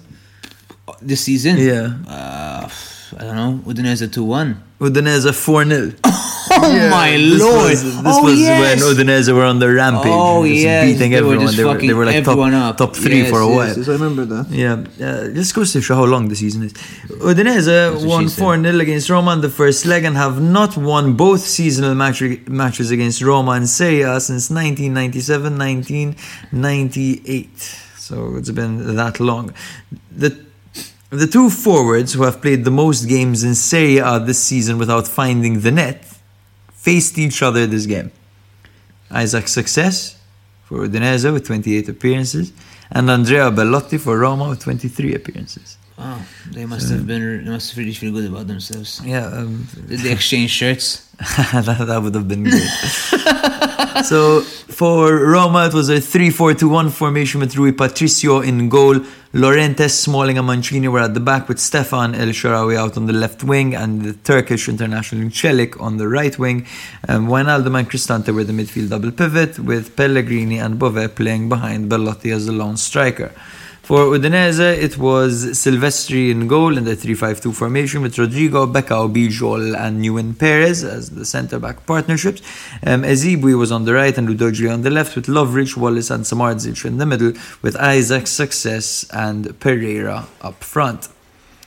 Now, in the 37th minute, the ball hit Pereira's hand in the box, and this resulted in a penalty to Roma.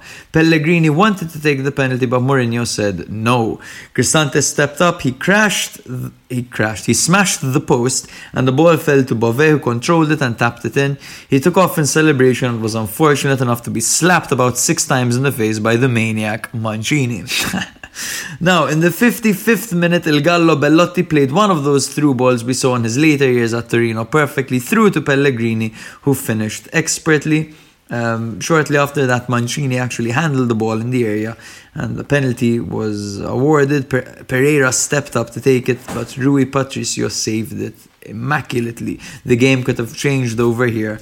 Um, could have been 2 1 with 20 minutes to go, but of course that was not the case. And then in the 91st minute, a player who we didn't even think we would see this game, Tammy Abraham, returned to scoring ways as he headed in Spinazzola's cross. Now, bro, um, what did you make of this game in general? What was this? I, mint of this entire time has been just eating pizza. Like, yeah, go on. Wait a second, let me let me hit you with a stat while you swallow. Roma have won eight games without conceding a goal in A in 2023. No team has more wins with a clean sheet in this period. Napoli also with eight, Juve and Lazio follow up with seven. On the other hand, the Giallorossi have not won any of the last nine top flight games in which they have conceded at least one goal. Wow. Okay. Um. Well, as for the game itself, I think that I think that um, apart from Milan being so street smart, I think Roma are By definition. by definition as street smart as them, Yeah. and they definitely. They, they definitely seem to also really follow the mission that that Mourinho has has brought to, to the to the team, and it's working for them rather well. And um, they're just even now that they're scoring goals, and they're definitely not the, the most exciting attacking team in the league. Um, they're just such a strong defensive unit, though, They and I keep really I keep repeating that, and I think I'm gonna keep repeating it till I go off this pod, and they just they just believe they can't concede. Yeah. And they, they, it's one of Mourinho's main principles. There's a show that Matt and I often talk about on this podcast, um, All or Nothing, All or Nothing Spurs. Have you have you heard of it? Yeah. It's it's fucking fantastic, bro. You look at um, you see Mourinho the way he talks to players. You see the way he handles people. There's a conversation that that's actually that was actually viral. You've probably seen it. Conversation he had with Dele Alli. It's so powerful. His man management is incredible, dude. Yep. And he, one of his main principles, one of the, his main footballing philosophies is that you cannot concede. You can't concede. That's that's the main thing for any good team. You can't concede goals. And, and It's so different to what we're used to, eh? It's so different to what we're used to, and he really transmits that to his players. His players hate conceding goals. Look, look at the look at the players when they concede of Roma. They fucking hate it. They hate it. They absolutely hate it. Probably they get howled training, I suppose. Yeah. That, that's the reason why. They- they- They're worried. He's conditioning them. but this was um, also, by the way, the best Rui Patricio performance I've seen in a long time, dude. In He- a he needed long, that. Long He needed time. that big time. He really did. Um, and Even saved- Pellegrini. And it was a good penalty, yeah? Yes, it was. By Pereira. Pellegrini also had a good game, and um, I think that it's probably due to the fact that Dybala was out and he could have taken a more advanced role because Pellegrini thrives in an advanced role. He does. And Dybala does hinder him a little bit, but he has to adapt. Dybala only makes the team better. Yes, agreed. Yeah. Um, and Dybala, by the way, has been involved in 17 goals against Udinese and Serie A, 10 goals and 7 smokes. assists. Since 2005, only Francesco Totti, with 20 goals against Parma, and Domenico Berardi, with 18 goals against Milan, have been involved in more goals against a single opponent in the competition. Jeez. So Dybala really missed out here to stat pad a little bit. He did, he did. Next time, buddy. Yeah. So this was not Pereira's day, as we discussed. He gave away a penalty and he missed his at a crucial time. When it rains, it pours. Uj. It does, man. It sure bloody hell does. Some- pour. like everyone have has. Everyone days. has those games, you know. I mean, you, you you complimented him. You were you put him as your top of the season. So, Yeah. I mean, you know, uh, it's, it's it is gonna happen. You're not gonna have brilliant performances every game. Yeah. You know, it's just um, you know, you have to take it on the chin and you know move on. I, I had a, I had a terrible performance in my last handball game. I played like ass, but what am I gonna do about it? Go back to training and I hopefully, you know, pick up where I where I left off and try to improve. And these Yeah. guys are professionals. Pereira's a professional. Um, so I'm sure that next next match we'll, we're gonna see him bounce back. Yes. The polar opposite, this was Tammy Abraham's entire situation over here. A game he wasn't even meant to feature in due to injury. He came on. No one was expecting to see him. There was nothing expected of him. Um, Roma had a 2 0 lead, so he was literally playing without any pressure. And this was the perfect moment for him to increase his confidence a little bit, to boost his confidence. And he actually managed to score a header without any pressure. So, Wow. nice little confidence boost for him. So, we'll see if towards the end of the season he can actually carry this Roma side on his shoulders because up front they are lacking.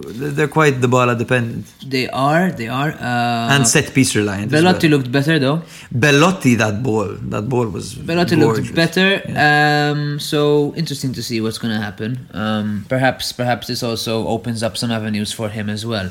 Yeah. Um, so yeah, Udinese are one of those teams right now who don't really have anything to play for, just players trying to shine or draw attention. At the moment, they're not going to get relegated, they're not going to get Europe, they're just straight vibing, dude. So these are the, the weird teams right now that um, it's it's not the worst thing to play them at the moment. no, But yeah, um, let's go to the table. yes sir. Roma currently sit in third with 56 points, while Udinese sit in 12th with 39 points. Uh, the previous game we discussed was Inter Monza. I believe we forgot to say where they were. I, so I, I, I mentioned them. I don't forget, my friend. you did? Oh yes, okay. Don't you, don't you dare do that to me. You're up, my Don't do me brother. This is the game you've been. You've had this game open for the past 15 minutes. Dude, what can you blame me? No, I can't. Uh, for those of you who don't know, uh, for those of you who live under a rock, um, Mintoff over here is a Sassuolo fan. I am. I, And I, do like that club. I didn't even know they existed personally until I met met Mintoff. That's that's a that's a big fib right there. That's a You, fib, you, huh? knew you know everything about Serie A football, and you Yeah. knew about Sassuolo. Yeah, I yeah. just made I just I just gave you the the magnifying glass that I have as well to to observe them with the Yeah. with the pink eyed glasses that I use. And you were like, and you were like, Jake, let's go to the Mapei, let's watch them against Inter, it'll be fun. I'm like, okay.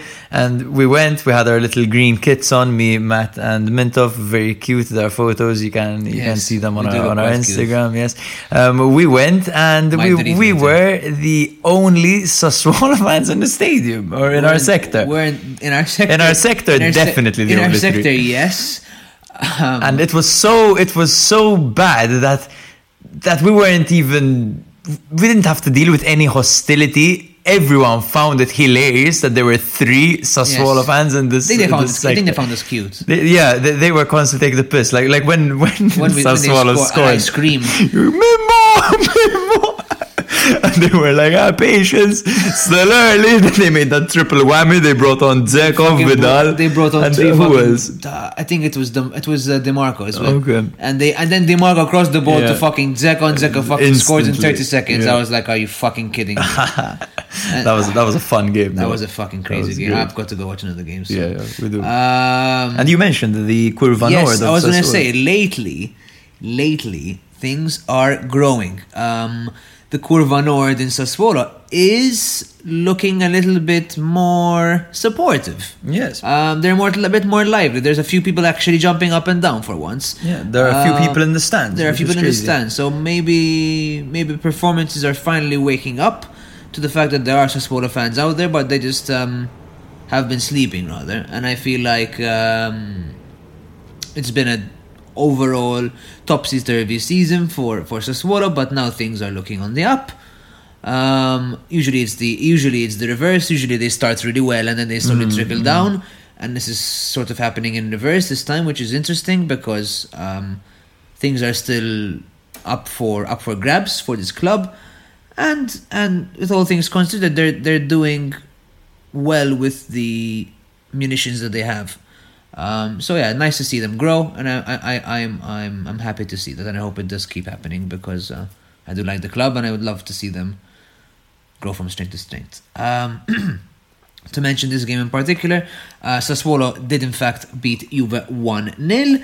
Um, as for form, it was even Steven, as they say. Sassuolo entered this game with 3 wins, 1 draw, and 1 loss to Juve's 3 wins, 1 draw, and 1 loss. Very even. What's not so even is the head to head between these two clubs. Sassuolo have only won one engagement against Juve, to Juve 7 and 2 draws. Extremely one sided between the two.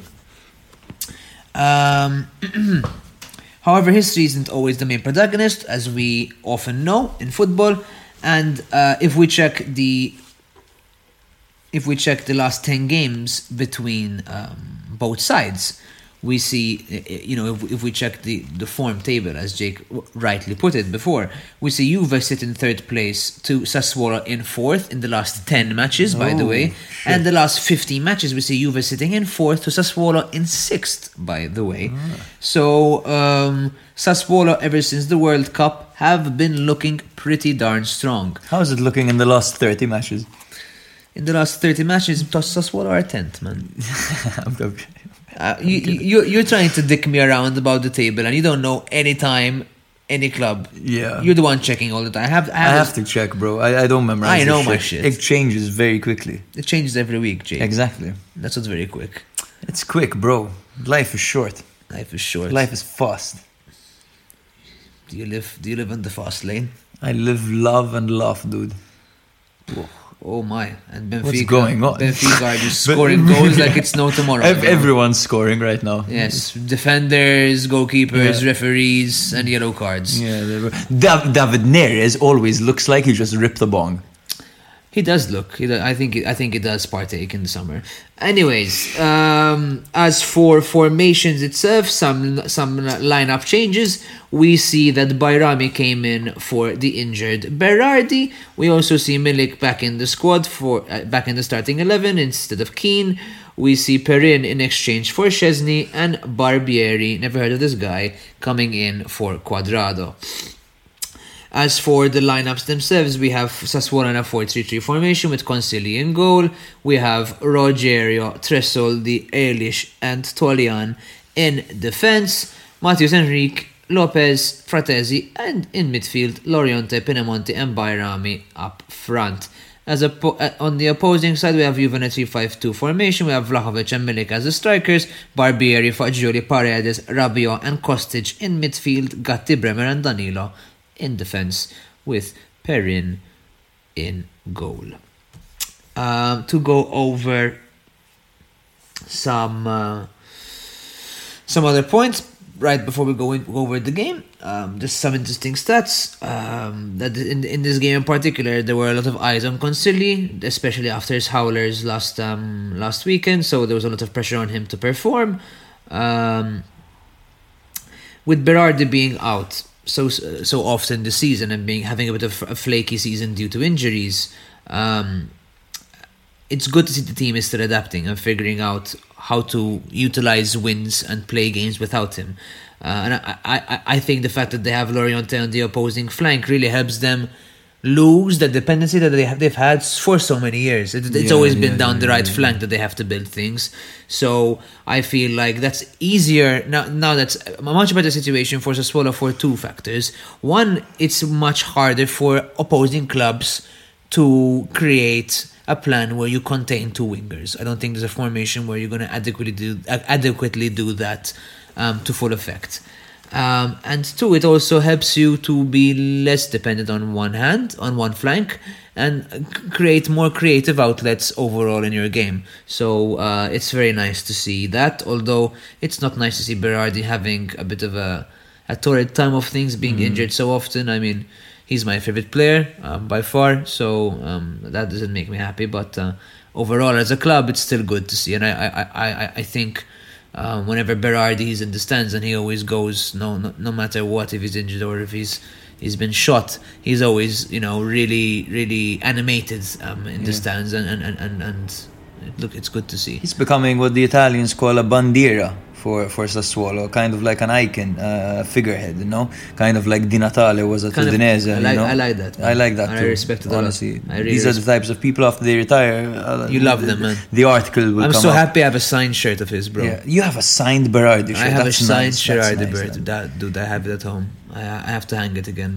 Uh, and I have a signed Caputo shirt as well, but Oh, um. I might spill a, spill beer over that one. um, uh, one other thing to mention is that um, Mr. Rabiot could be breaking some uh, Juve statistics, Ju- Juve records here. He's currently on eight goals this season with eight games left to play.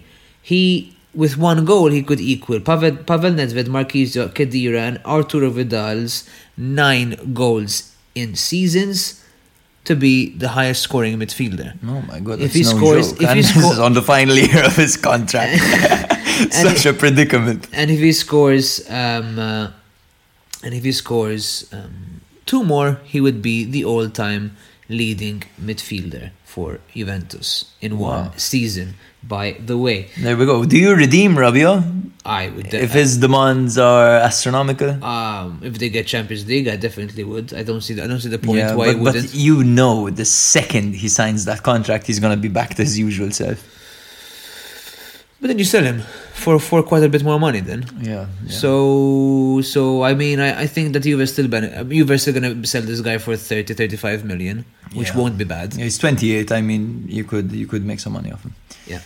Uh, for the game itself, we have Sassuolo um, coming closest to the goal to a goal in the first 20 minutes, where Maxime Lopez plays a pass to Bajrami down the left flank, who then tees himself up to smack a volley towards goal, which is then well saved by Perin. It's a relatively first, a quiet first up. Apart from that, we then see in the second half Sassuolo come back out to to to try and bite at Sassu- uh, Juventus.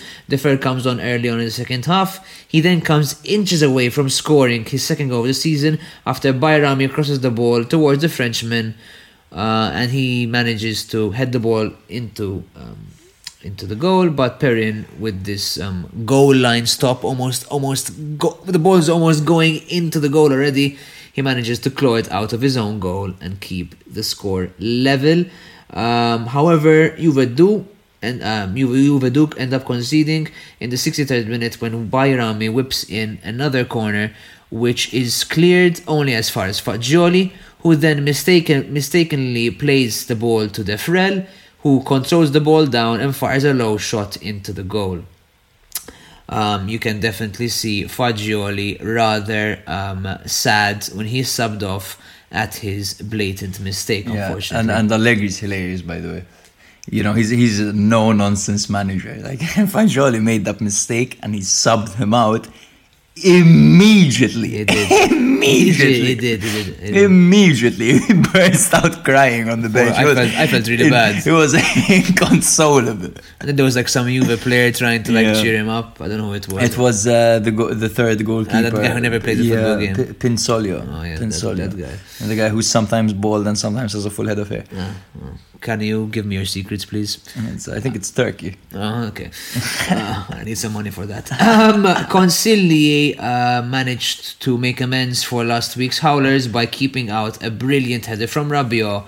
From it was basically going go, going in. There was no there was no doubt about it, and Consigliere became Spider Man and saved it and kept it out. Sassuolo managed to defensively um, keep this game in their in their pocket and seal it for a 1-0 victory. Um, some points to to go over.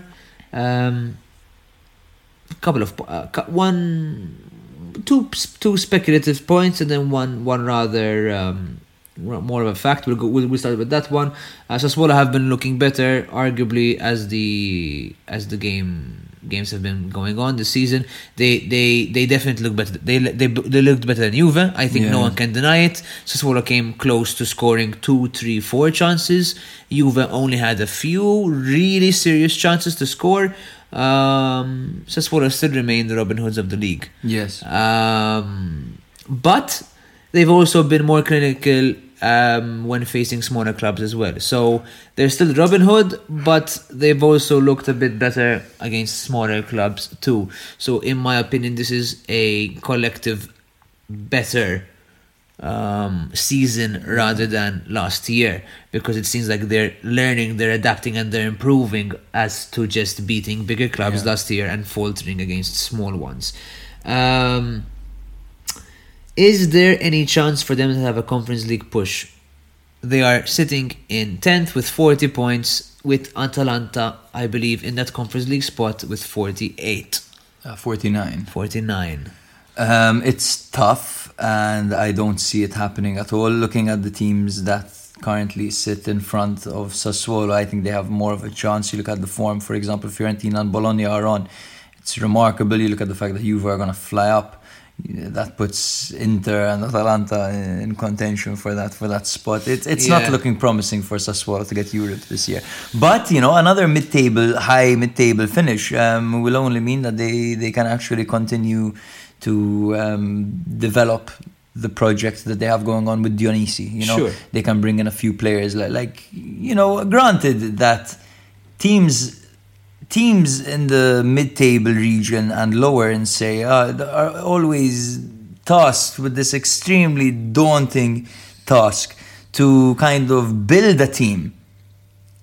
But without actually keeping your best players to build it around. You know what i mean? Like yes, like yes. you look at for example empoli right you look at the fact that they have okay parisi and baldanzi who would be great to build a team around? If, if they could hold on to those two guys and They actually but they can't. That's the thing. And it's the same thing with with sassuolo. Can they hold on to laurienta for example i don't know i don't know he's hot may- property Maybe this season they can, but next season, unless they get unless they get Europe, they won't be get, they won't be sealing him for. There are a few players that they have managed to hold on to that are uh, very good. Frattesi, who it's they've barely Lopez. Maxime Lopez is a fantastic regista, one of the best in the league. You look at the Bayram is not looking bad, huh? Bajrami's not looking bad either. Um, but again, Bajrami was brought in. He was brought in Damage to- limitation, yeah. exactly Yeah, w- yeah, yeah. while losing the likes of Traore, Yes. Raspadori, um, Scamacca. You know, so like Yeah.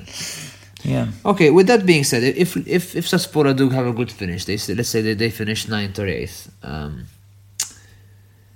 and they manage to keep the squad as it is,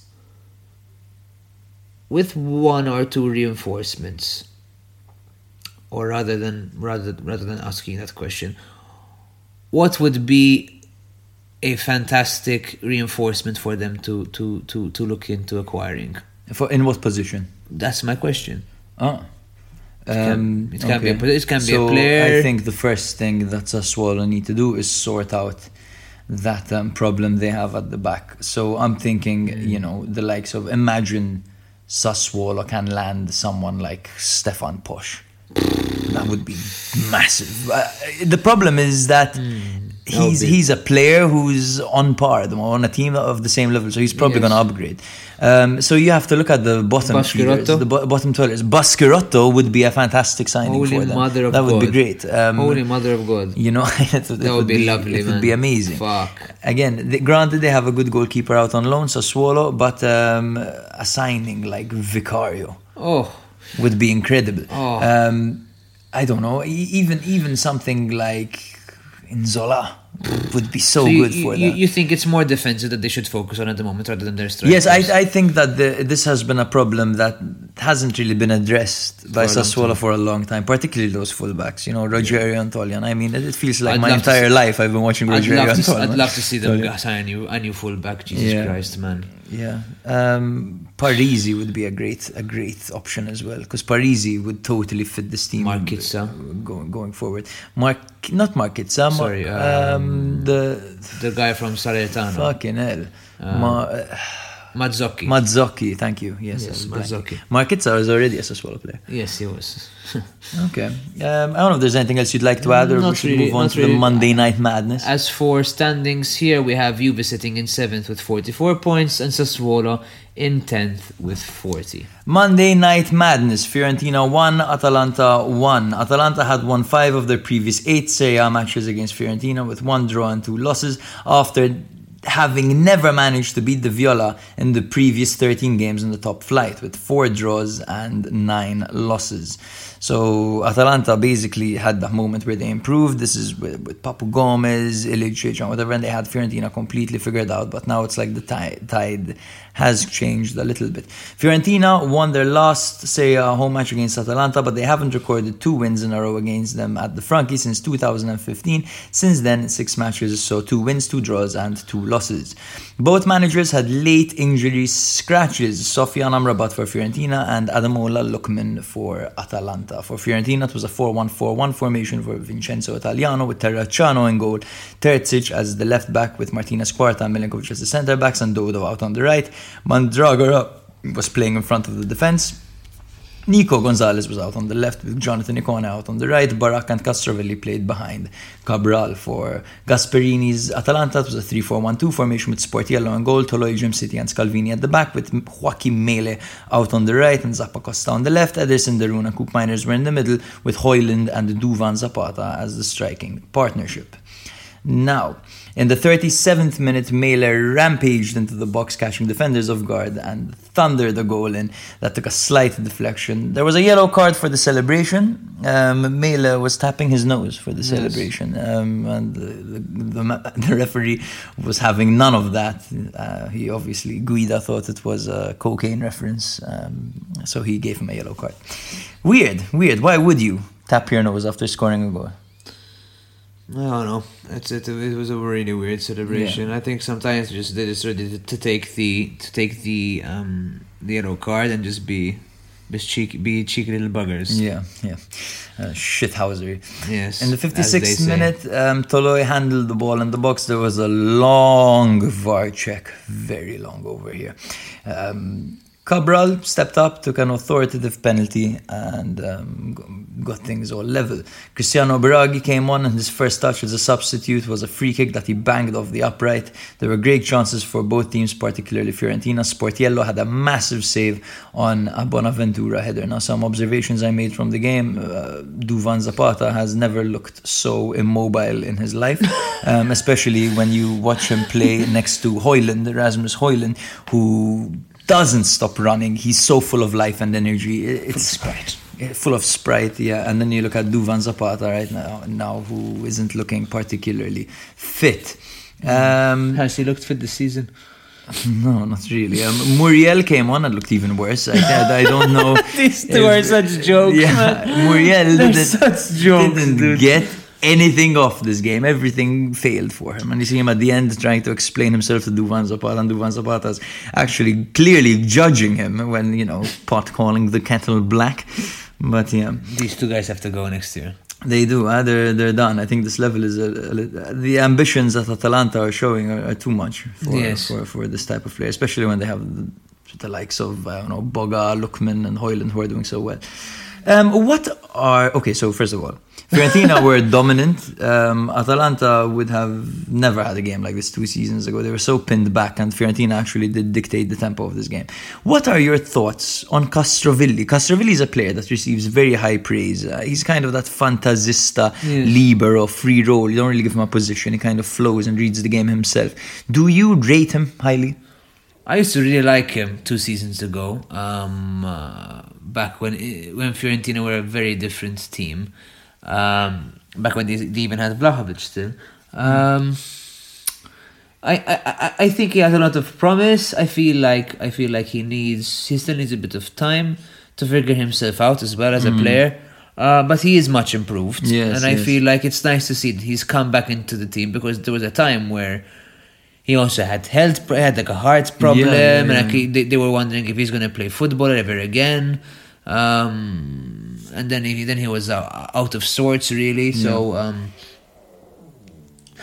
I'm sorry, but your dog is distracting me quite. Yeah. He's snoring some. He's he's- but, but they won't hear him because of the noise I cancelling. see. Anyways, I hope at least. Um, but yeah, the the the mean he, he he's looking good. I think that he's Yeah. he's one to watch next year. I don't think he's national team standard. No, I agree. But but he is a promising little talent. Yes, he is. Um, Ederson, I can't help but feel that Ederson has improved for Atalanta in this kind of uh, defensive box to box role. He's doing quite well. He carries the ball very well. Um, and my last point before we move on to the next game is about Sportiello. Is Sportiello too good to be a substitute goalkeeper next season? Apparently, Milan have been after him for a while. They're looking to get him in instead of um, Tatarusanu. Now, is Sport Anything's Yellow? better than Tatarusanu, no? Yes, but is Sportiello too good? I think he would be. 'Cause bit he could be a starter, He would be. right? A, it would be a bit of a waste, in my Yeah. opinion. Um, probably you can find cheaper alternatives for a start for a second goalkeeper for Milan, in my honest um, opinion. But um, I mean, it would definitely be a nice thing to have. Yeah, as a, yeah. as a second goalkeeper to bring in Sportiello. Especially with Maignan's track record of Yeah. missing a couple of games this season. Yeah, right? so so you know you you kind of give, telling Sportiello, listen, you have two months where you're going to be playing. Um, so it could be something to consider. Yeah, I think it would would definitely be something to interest Milan. Atalanta currently sit in sixth with 49 points, while Fiorentina sit in ninth with 42 points. Aye, yeah, yeah, it is getting pretty darn hot up there. Um, so take off all your clothes. In the next fixture, we have Torino against Salernitana. This game ended 1 1. We. What's this? The the maroon derby? What the fuck is that color? They, they just. I don't know. It's like a brownish red. It's like a, it's like a um, yeah that, that, that is It's not that- maroon, that's is it? burgundy. Burgundy. That's There we go, burgundy, the Burgundy Derby. The Burgundy Derby. That sounds cool, actually. Thanks. In English, at least. There we go. And No, don't engonge. Can you, can you, whilst I speak about this, can you, can you try to translate it in Italian and tell us what, what it is? Sure. Um, as for the form, we have Torino coming into this game with two wins, one draw, and two losses, as opposed to Salernitana with zero wins, five draws, and zero losses. We also have the head-to-head fixtures between the two. We have Torino besting Salernitana in this case with five wins to, to Salernitana's three, and two draws, draws keeping the sides.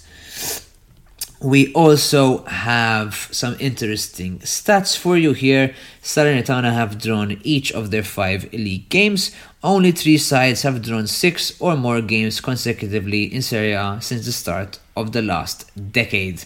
Spal 6 in 2018, Chievo 6 in 2018, and Genoa 7 in 2022. Um, Salernitana are now draw with Chievo and Spal with six draws in a row. Um, Salernitana have also lost only 12 of their 29 games in Serie A this term. They have never done so so well at this stage in any of their competition's history. They are currently in 15th position. If they were to stay here until the end of the season, it would equal their best finish in the top division, which was back in 1998 1999, where they also finished 15th. The translation is Il Derby Borgognone. Sounds a bit lame. Il derby borgognone. Il derby borgognone. Can you can you create a, can you create a snippet of that, please? Sure, bro. Nice. And then uh, just uh, whenever Salernitana and um, Torino play, you can play this. Il derby borgognone. Exactly. Um, as for um, key changes in the formations for both clubs, we have Radonjic or Miranchuk, whichever you want to say, coming in exchange for Vlas- Vlasic. We have Djidji coming in for Schuurs um, in Torino's defense. Kastanos is back in the squad, and Vilhena replacing Coulibaly, who is injured for Salernitana to speak about the game itself. The game started rather evenly. Arguably, Salernitana looked a bit more um, eager um, than than Torino at the start. They looked sharper and were were were um, coming close to, to to scoring. And boy, did they score in the ninth minute for with a lovely goal that was really badly executed there. Candreva was stemming down the left flank and um, he went out wide to open up space for his for his teammates. He then plays a low ball to Piątek, who controls the ball well, and then plays a great um, layoff pass to Vilhena. The Flying Dutchman comes in and scores a Luis Alberto S goal. What a beauty, top corner. Great I really like how I just called him the Flying Dutchman on, Flying the, on the fly there. Dude. There you That's friggin' great. go. Persie, Van Persie. Van Persie, you remember have. You have been flying Dutchman out of this. That was a legendary goal. That was a legendary goal, yes. Um, Candreva then finds space again in the middle of the pitch. He then charges towards goal. He rattles a low shot towards um, towards Milinkovic Savic. With an awkward deflection, it, it lies, it it it, um, it finds itself into Piątek's path rather, who really should have scored and manage, manages to only hit the post. Radonjic then comes very very close to scoring at the end of the first half. He charges down the left hand flank. He then moves to the byline. He, sh- he hits a shot towards goal.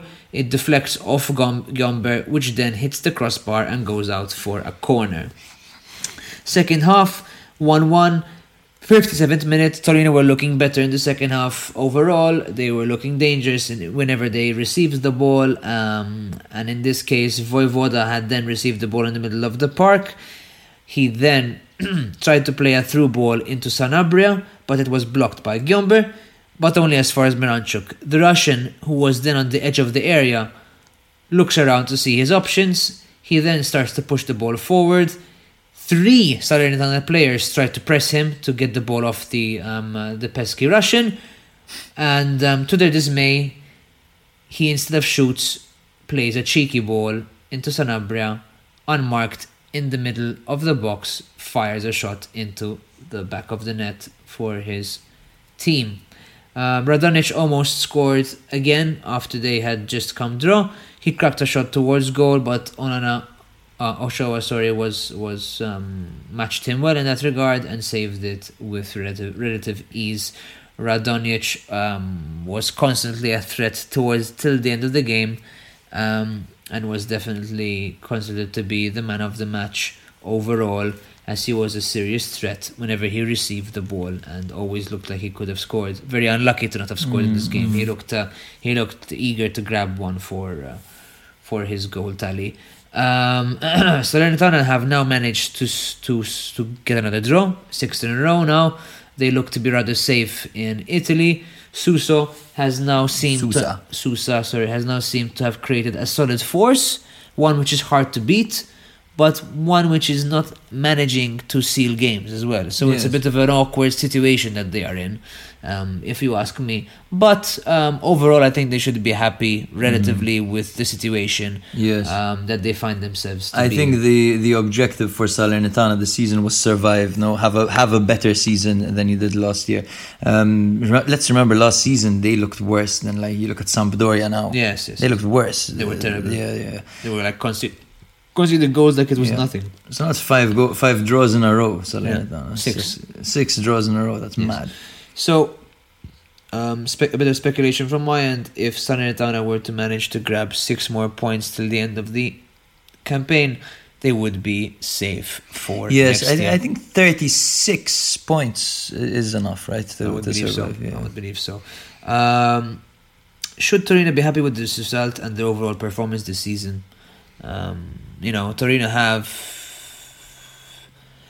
these are the games where you feel like Torino should be winning, or Mm-hmm. they were winning at the beginning of the season, and now that they've now they've slowed down a little bit, but they don't So, look bad.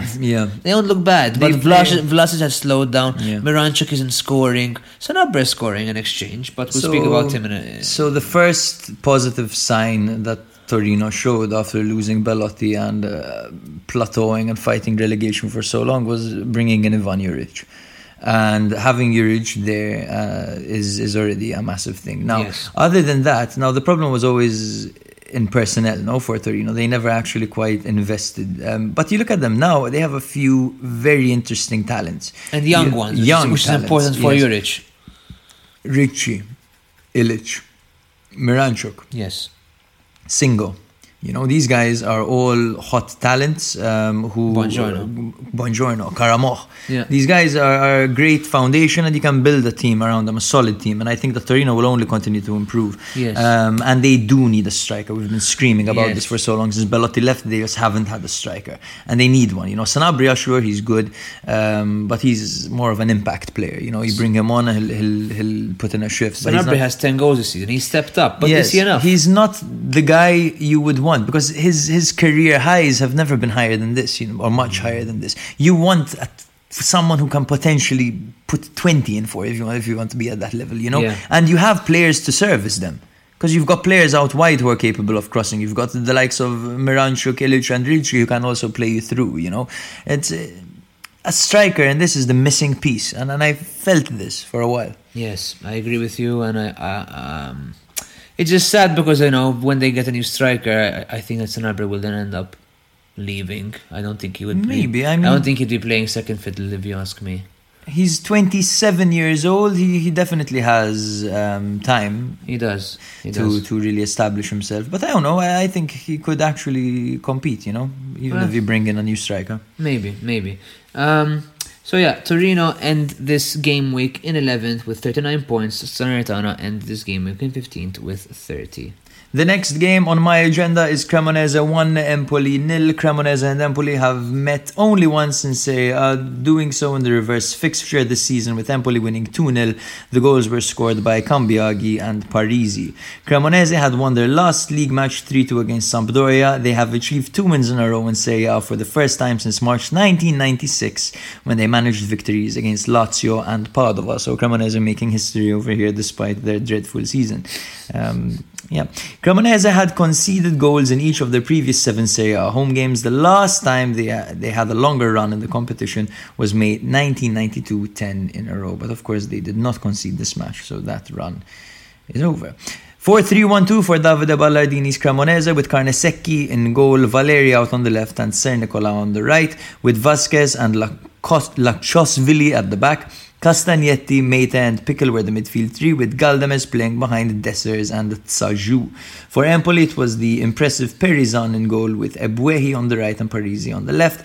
Luperto and De Winter were the centre-back duo. Midfield three of Bandinelli, Marin and Fazzini with Baldanzi playing in the pocket and Caputo and Piccoli playing up front. Piccoli has not yet managed a goal for Empoli. Hmm. Now, the action started early when Sernicola played a perfect ball to Dessers, who controlled and finished right in front of the keeper. He finished between the goalkeeper's legs, his first goal since that late brace against Sassuolo. Do you remember that one? I do, unfortunately. Now, bro, in the 90th minute, someone hit the post. Do you do you know Wa- Walukiewicz? Wa- Walukiewicz? Walukiewicz? You know the guy, Cagliari, fullback? Oh, Steve takes him oh, on Steve- fantasy Steve football every year. loves, Loves the dude, yeah. Yeah, um, he had a nice little back heel that hit the, the post at the end of the game. But other than that, Cremonese shut up shop very well and they didn't Mm-hmm. really suffer this game. They conceded long range attempts, but they were mostly off target. So nice to see Cremonese doing well here. Ballardini magic. You score early and you shithouse your way to victory. Interesting stat over here about the man who you have assigned the shirt of. Um, Francesco Caputo has scored three goals in 30 games so far this season. Only in 2010 2011 has he netted fewer goals in a single Serie A campaign when he scored just one goal in 12 appearances for Bari. So, yeah. Um, another fun little statistic over here. Cremonese's Cyril Dessers has been invol- involved in more goals for them in Serie A this season, eight goals, um, eight involvements, sorry, with six goals and two assists. After the assist he provided in the last game against Sampdoria, the forward could be involved in a, or became involved in a goal in successive games in the competition for the first time since October 2022, where he scored goals against Napoli and Spezia. So Cyril, this is another deployable player over here for, for Yes, Cremonese. he. He might be good for one of the teams that's newly promoted. You bring him in. I, I don't think. No, I don't think he. I don't. Yeah, he could definitely.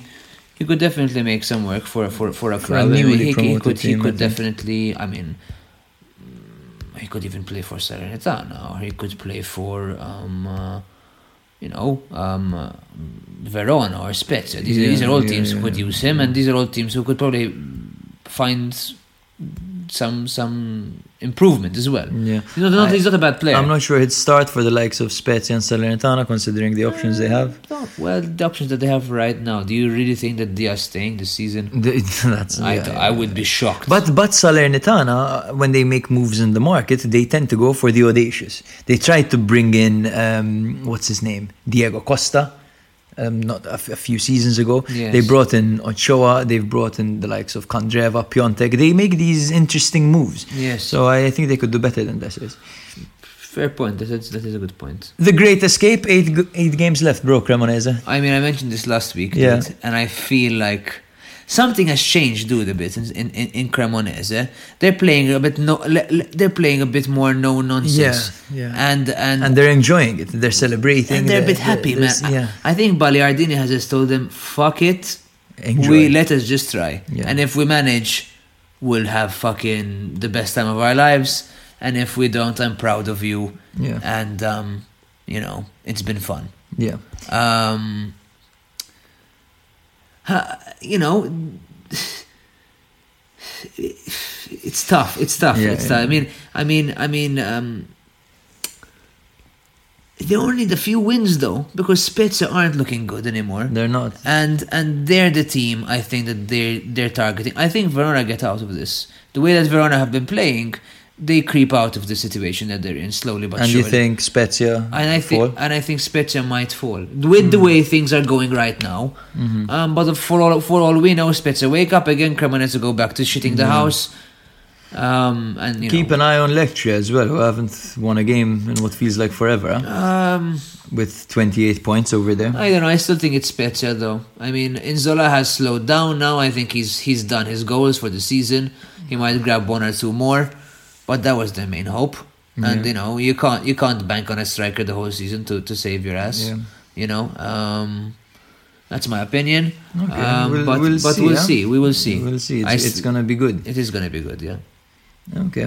Um, again, torrid time for Zanetti to manage the Sampoli side. They're going to be raided, absolutely raided. Yes. Um, the likes of Baldanzi and Parisi will be the first to, The first go. to go, You have the likes of Fazzini and an interesting young talent over Yeah. there will probably go. Marin as well as Hot Property. Oh yeah. Um, yeah, so let's let's see what what they can do over here. I personally really like Paolo Zanetti, and I do hope he stays um, at Empoli next season.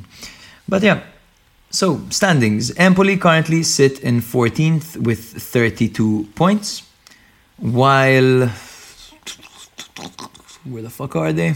At the bottom, bro. Ah, shit. Um, while Cremonese sit in 19th with 19 points. Yeah, I do this thing where I blank out. Yes. Yeah. It's okay, man. I helped you out there. Thank you, bro. So, how many games do I have left? We have um. This is our last game, bro. Last game, Yes. shall we? we shall. I mean, even though no one really cares about this game, but I care, bro. This was care? one of the most fun games of the weekend.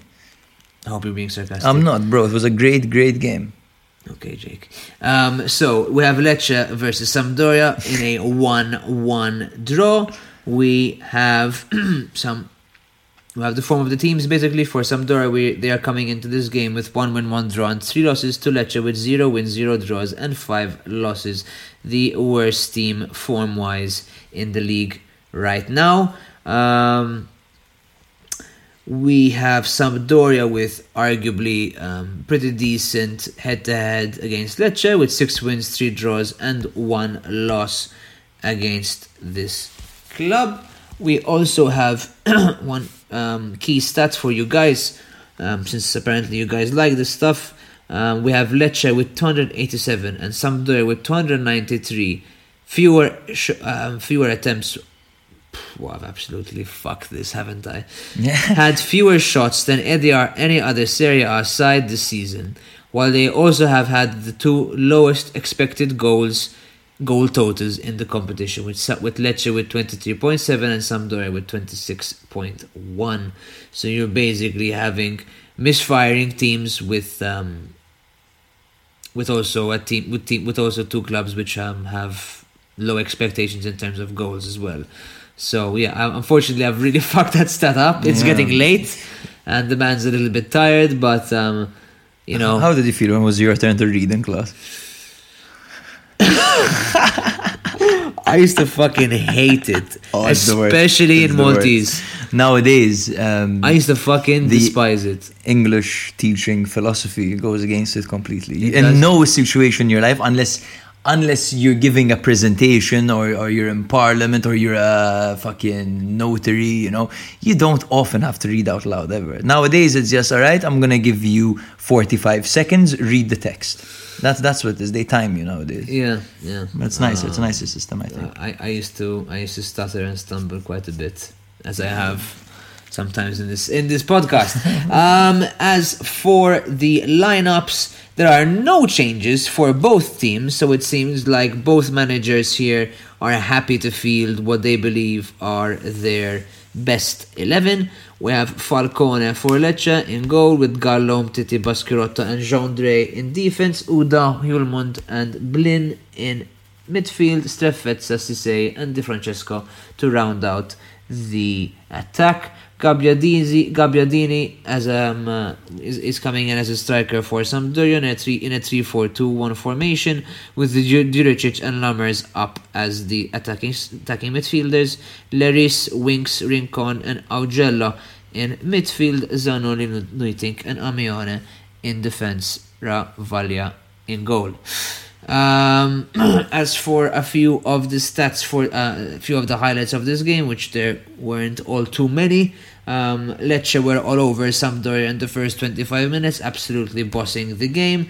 There was um, some very brave goalkeeping by Ravaglia on a chaotic action in the box when he came out to Di Francesco's one on one, and then a very good reaction save to Ceesay as well. But then Lecce managed to break the deadlock in the 35th minute when Ceesay broke free of his man, meeting Gabriel Strefezza's ball in behind before unleashing a perfectly executed half volley into the back of the net. The forwards' goal was Lecce's second in their last six games, following a very frustrating spell in front of goal. Start uh, again, please, Luke. Listen, dude, I'm pulling you. I'm about to boycott this thing if you keep this up, okay? um, you see, this guy expects me to come in here, do do my own job, and then write write these write these little fucking unpaid labor. unpaid labor. I actually have to pay to I have to buy my own food to come here. I offered you pasta. You told me I don't eat that crap, so you ordered the pizza. you got me. You got this little bitch, didn't you? fucking hell, I'm gonna shut my mouth and just continue reading these fucking highlights. Fuck Lecce. um, Stankovic, um, Stanko- Stankovic. Uh, oh, fuck me, man. Um, Stankovic had a scorpion kick yeah, in the the scorpion 57th kick, minute. just to show us all that he still has the skills to pay the bills in the 57th minute. Um, however, the equalizer came when Jesé, Mr. Jesé, um, uh, Pepese, grabbed his goal. Um, he broke behind before audaciously, audaciously dinking the ball to an onrushing Vladimiro. I didn't even know his name was Vladimiro. Vladimiro Falcone to level things in the 75th minute. Lovely. Vladimiro. I didn't even know Is that. that his first name? Vladimiro. Vladimiro. What the fuck? I had no idea. Vladi- Vladimiro. Vladimiro Falcone to level things up in the 75th minute. Really nice chip by by Yeah. by Jesé there. You know, Jesé Rodriguez broke out at Real Madrid, I'm sure you remember. I did. Uh, But then he kind of Died. became a reggaeton singer. And now he's back playing football. Interesting. I mean, I, I guess he realized that um, it's probably better at playing football Yeah, than being a reggaeton being singer. reggaeton singer. Uh, but yeah, um, overall, that was it in terms of of, of highlights for this game. I've, I've really streamlined this because I'm I, I am actually rather tired, so I apologize. Um, all I'll say is that. Um, Nicola Ravaglia was definitely the man of the match in this game. He had Yeah, an, another yeah. ast- astounding performance, and um, he has really shown up when when uh, Big shoe- big boots to fill, when yeah there are quite quite big boots to fill for Audero. for Audero's injury. Um, I'd say that this this draw is definitely more in favor of Lecce than it is for Sampdoria. Yeah. Um, I think really now the the the, the coffin is sealed. Yeah. You know, um, I know that you, you, you have a thing for Sampdoria, you kind of like them, Yeah. um, but uh, it, it, it's curtains, I'd say. Yeah, it's it's not looking good. This was a game they had to win, and it's against a team that has been on pretty bad form lately. And, So, and a team that, Cremonese was a team they had to win as well. and that was lost. another one they, lost. So it's it's only fucking gonna get harder for them.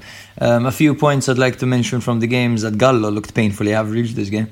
Um, Yes. a a left back who does look quite good sometimes, but mostly because of his work ethic. Um, when it comes to the actual talent, the actual skill, he, he does struggle, um, Yes. especially with his output. I'm a big fan of Oudin in the middle. He's pretty decent, yeah. He, he's Yeah. a hard worker. Yeah, yeah, yeah, and he's quite technical as well. Yes. Gonzalez, of course, coming on always does well, um, along with Banda and Maleh as well, Mm-hmm. who's- who's continually um, breaking out. Yeah. Um, and Strefezza, of course, as, as always, um, good performance by him. I wasn't impressed at all by Harry Winks, has to be said. Mm. Um, I find it weird when Gabbiadini plays behind the striker. I don't know why anyone would ever play Gabbiadini anywhere apart from that number nine role. We even saw Stankovic trying him out on the wing at Yeah. a point, which was fucking weird. But anyway, um, Yes. that's basically it. Um, standings. Standings, we have Sampdoria remaining in dead last position with 16 points, and then we've got Lecce in 16th with 26 points. 28 points. sorry. So thank you very much for listening, guys. If you've made it this far, remember to follow us at Serie A Spotlight on Instagram, TikTok, Twitter, wherever. Um, give us a rating. Um, Yes. Reach out. Let us know if you've made it this far. Um, thank I you very doubt you have, but you never know. I mean, uh, Two hours, huh? two hours is quite a lot of rambling, Two hours. especially a lot of um, uh, shithousery in them in, in, in, in, between. Yeah, yeah. Um, there was a bit of that today. You know, I'm- I have kids who listen to the podcast, I know. DMing me, I'm sorry, kids. tell, telling bad- me I'm- like as as Mintoff would say, they can eat my ass. Haha. Is this the the example you'd like to set, bro? To be honest with you, and I think we can end with this. And this is, this feels like um, a sentence that I don't even know where it's gonna go. Um, examples are set to be things that you don't want them to be. Examples are set to be things that you don't want them to be. Examples are set to be things that you don't want them to be. Can you elaborate? I'm really struggling. with this. Examples are set to be things that you don't want them to be. Jake, Yeah, in life, yeah. you you do things. You you you you perform actions. You you go through experiences, and you um, things happen. Yeah. Uh, and um, sometimes you do them on purpose. You do them as a way to prove to people that um, this is the kind of actions you do not want to do because um, you take it for you take it for the teams of say. So you're a sacrificial lamb. I am. I, I feel like I, I'm there to enlighten people on uh, the do's and don'ts in life, and I'm definitely the don'ts. And um, I feel like this is um, this is another example of such a case. So, um, so kids, don't eat ass unless you um, you like eating ass. Um, and and if you're gonna eat ass, make sure that um, make sure you if you're taking a shower. Yeah. So it's, let's, let's not get any pink eye, please. Yeah, So thank you very much, and um, hello to all the gaming companies that won't be sponsoring us. Um, Ladies and gentlemen, Luke Mintoff. That is me in the flesh. Thank you very much. Thank you very much, guys.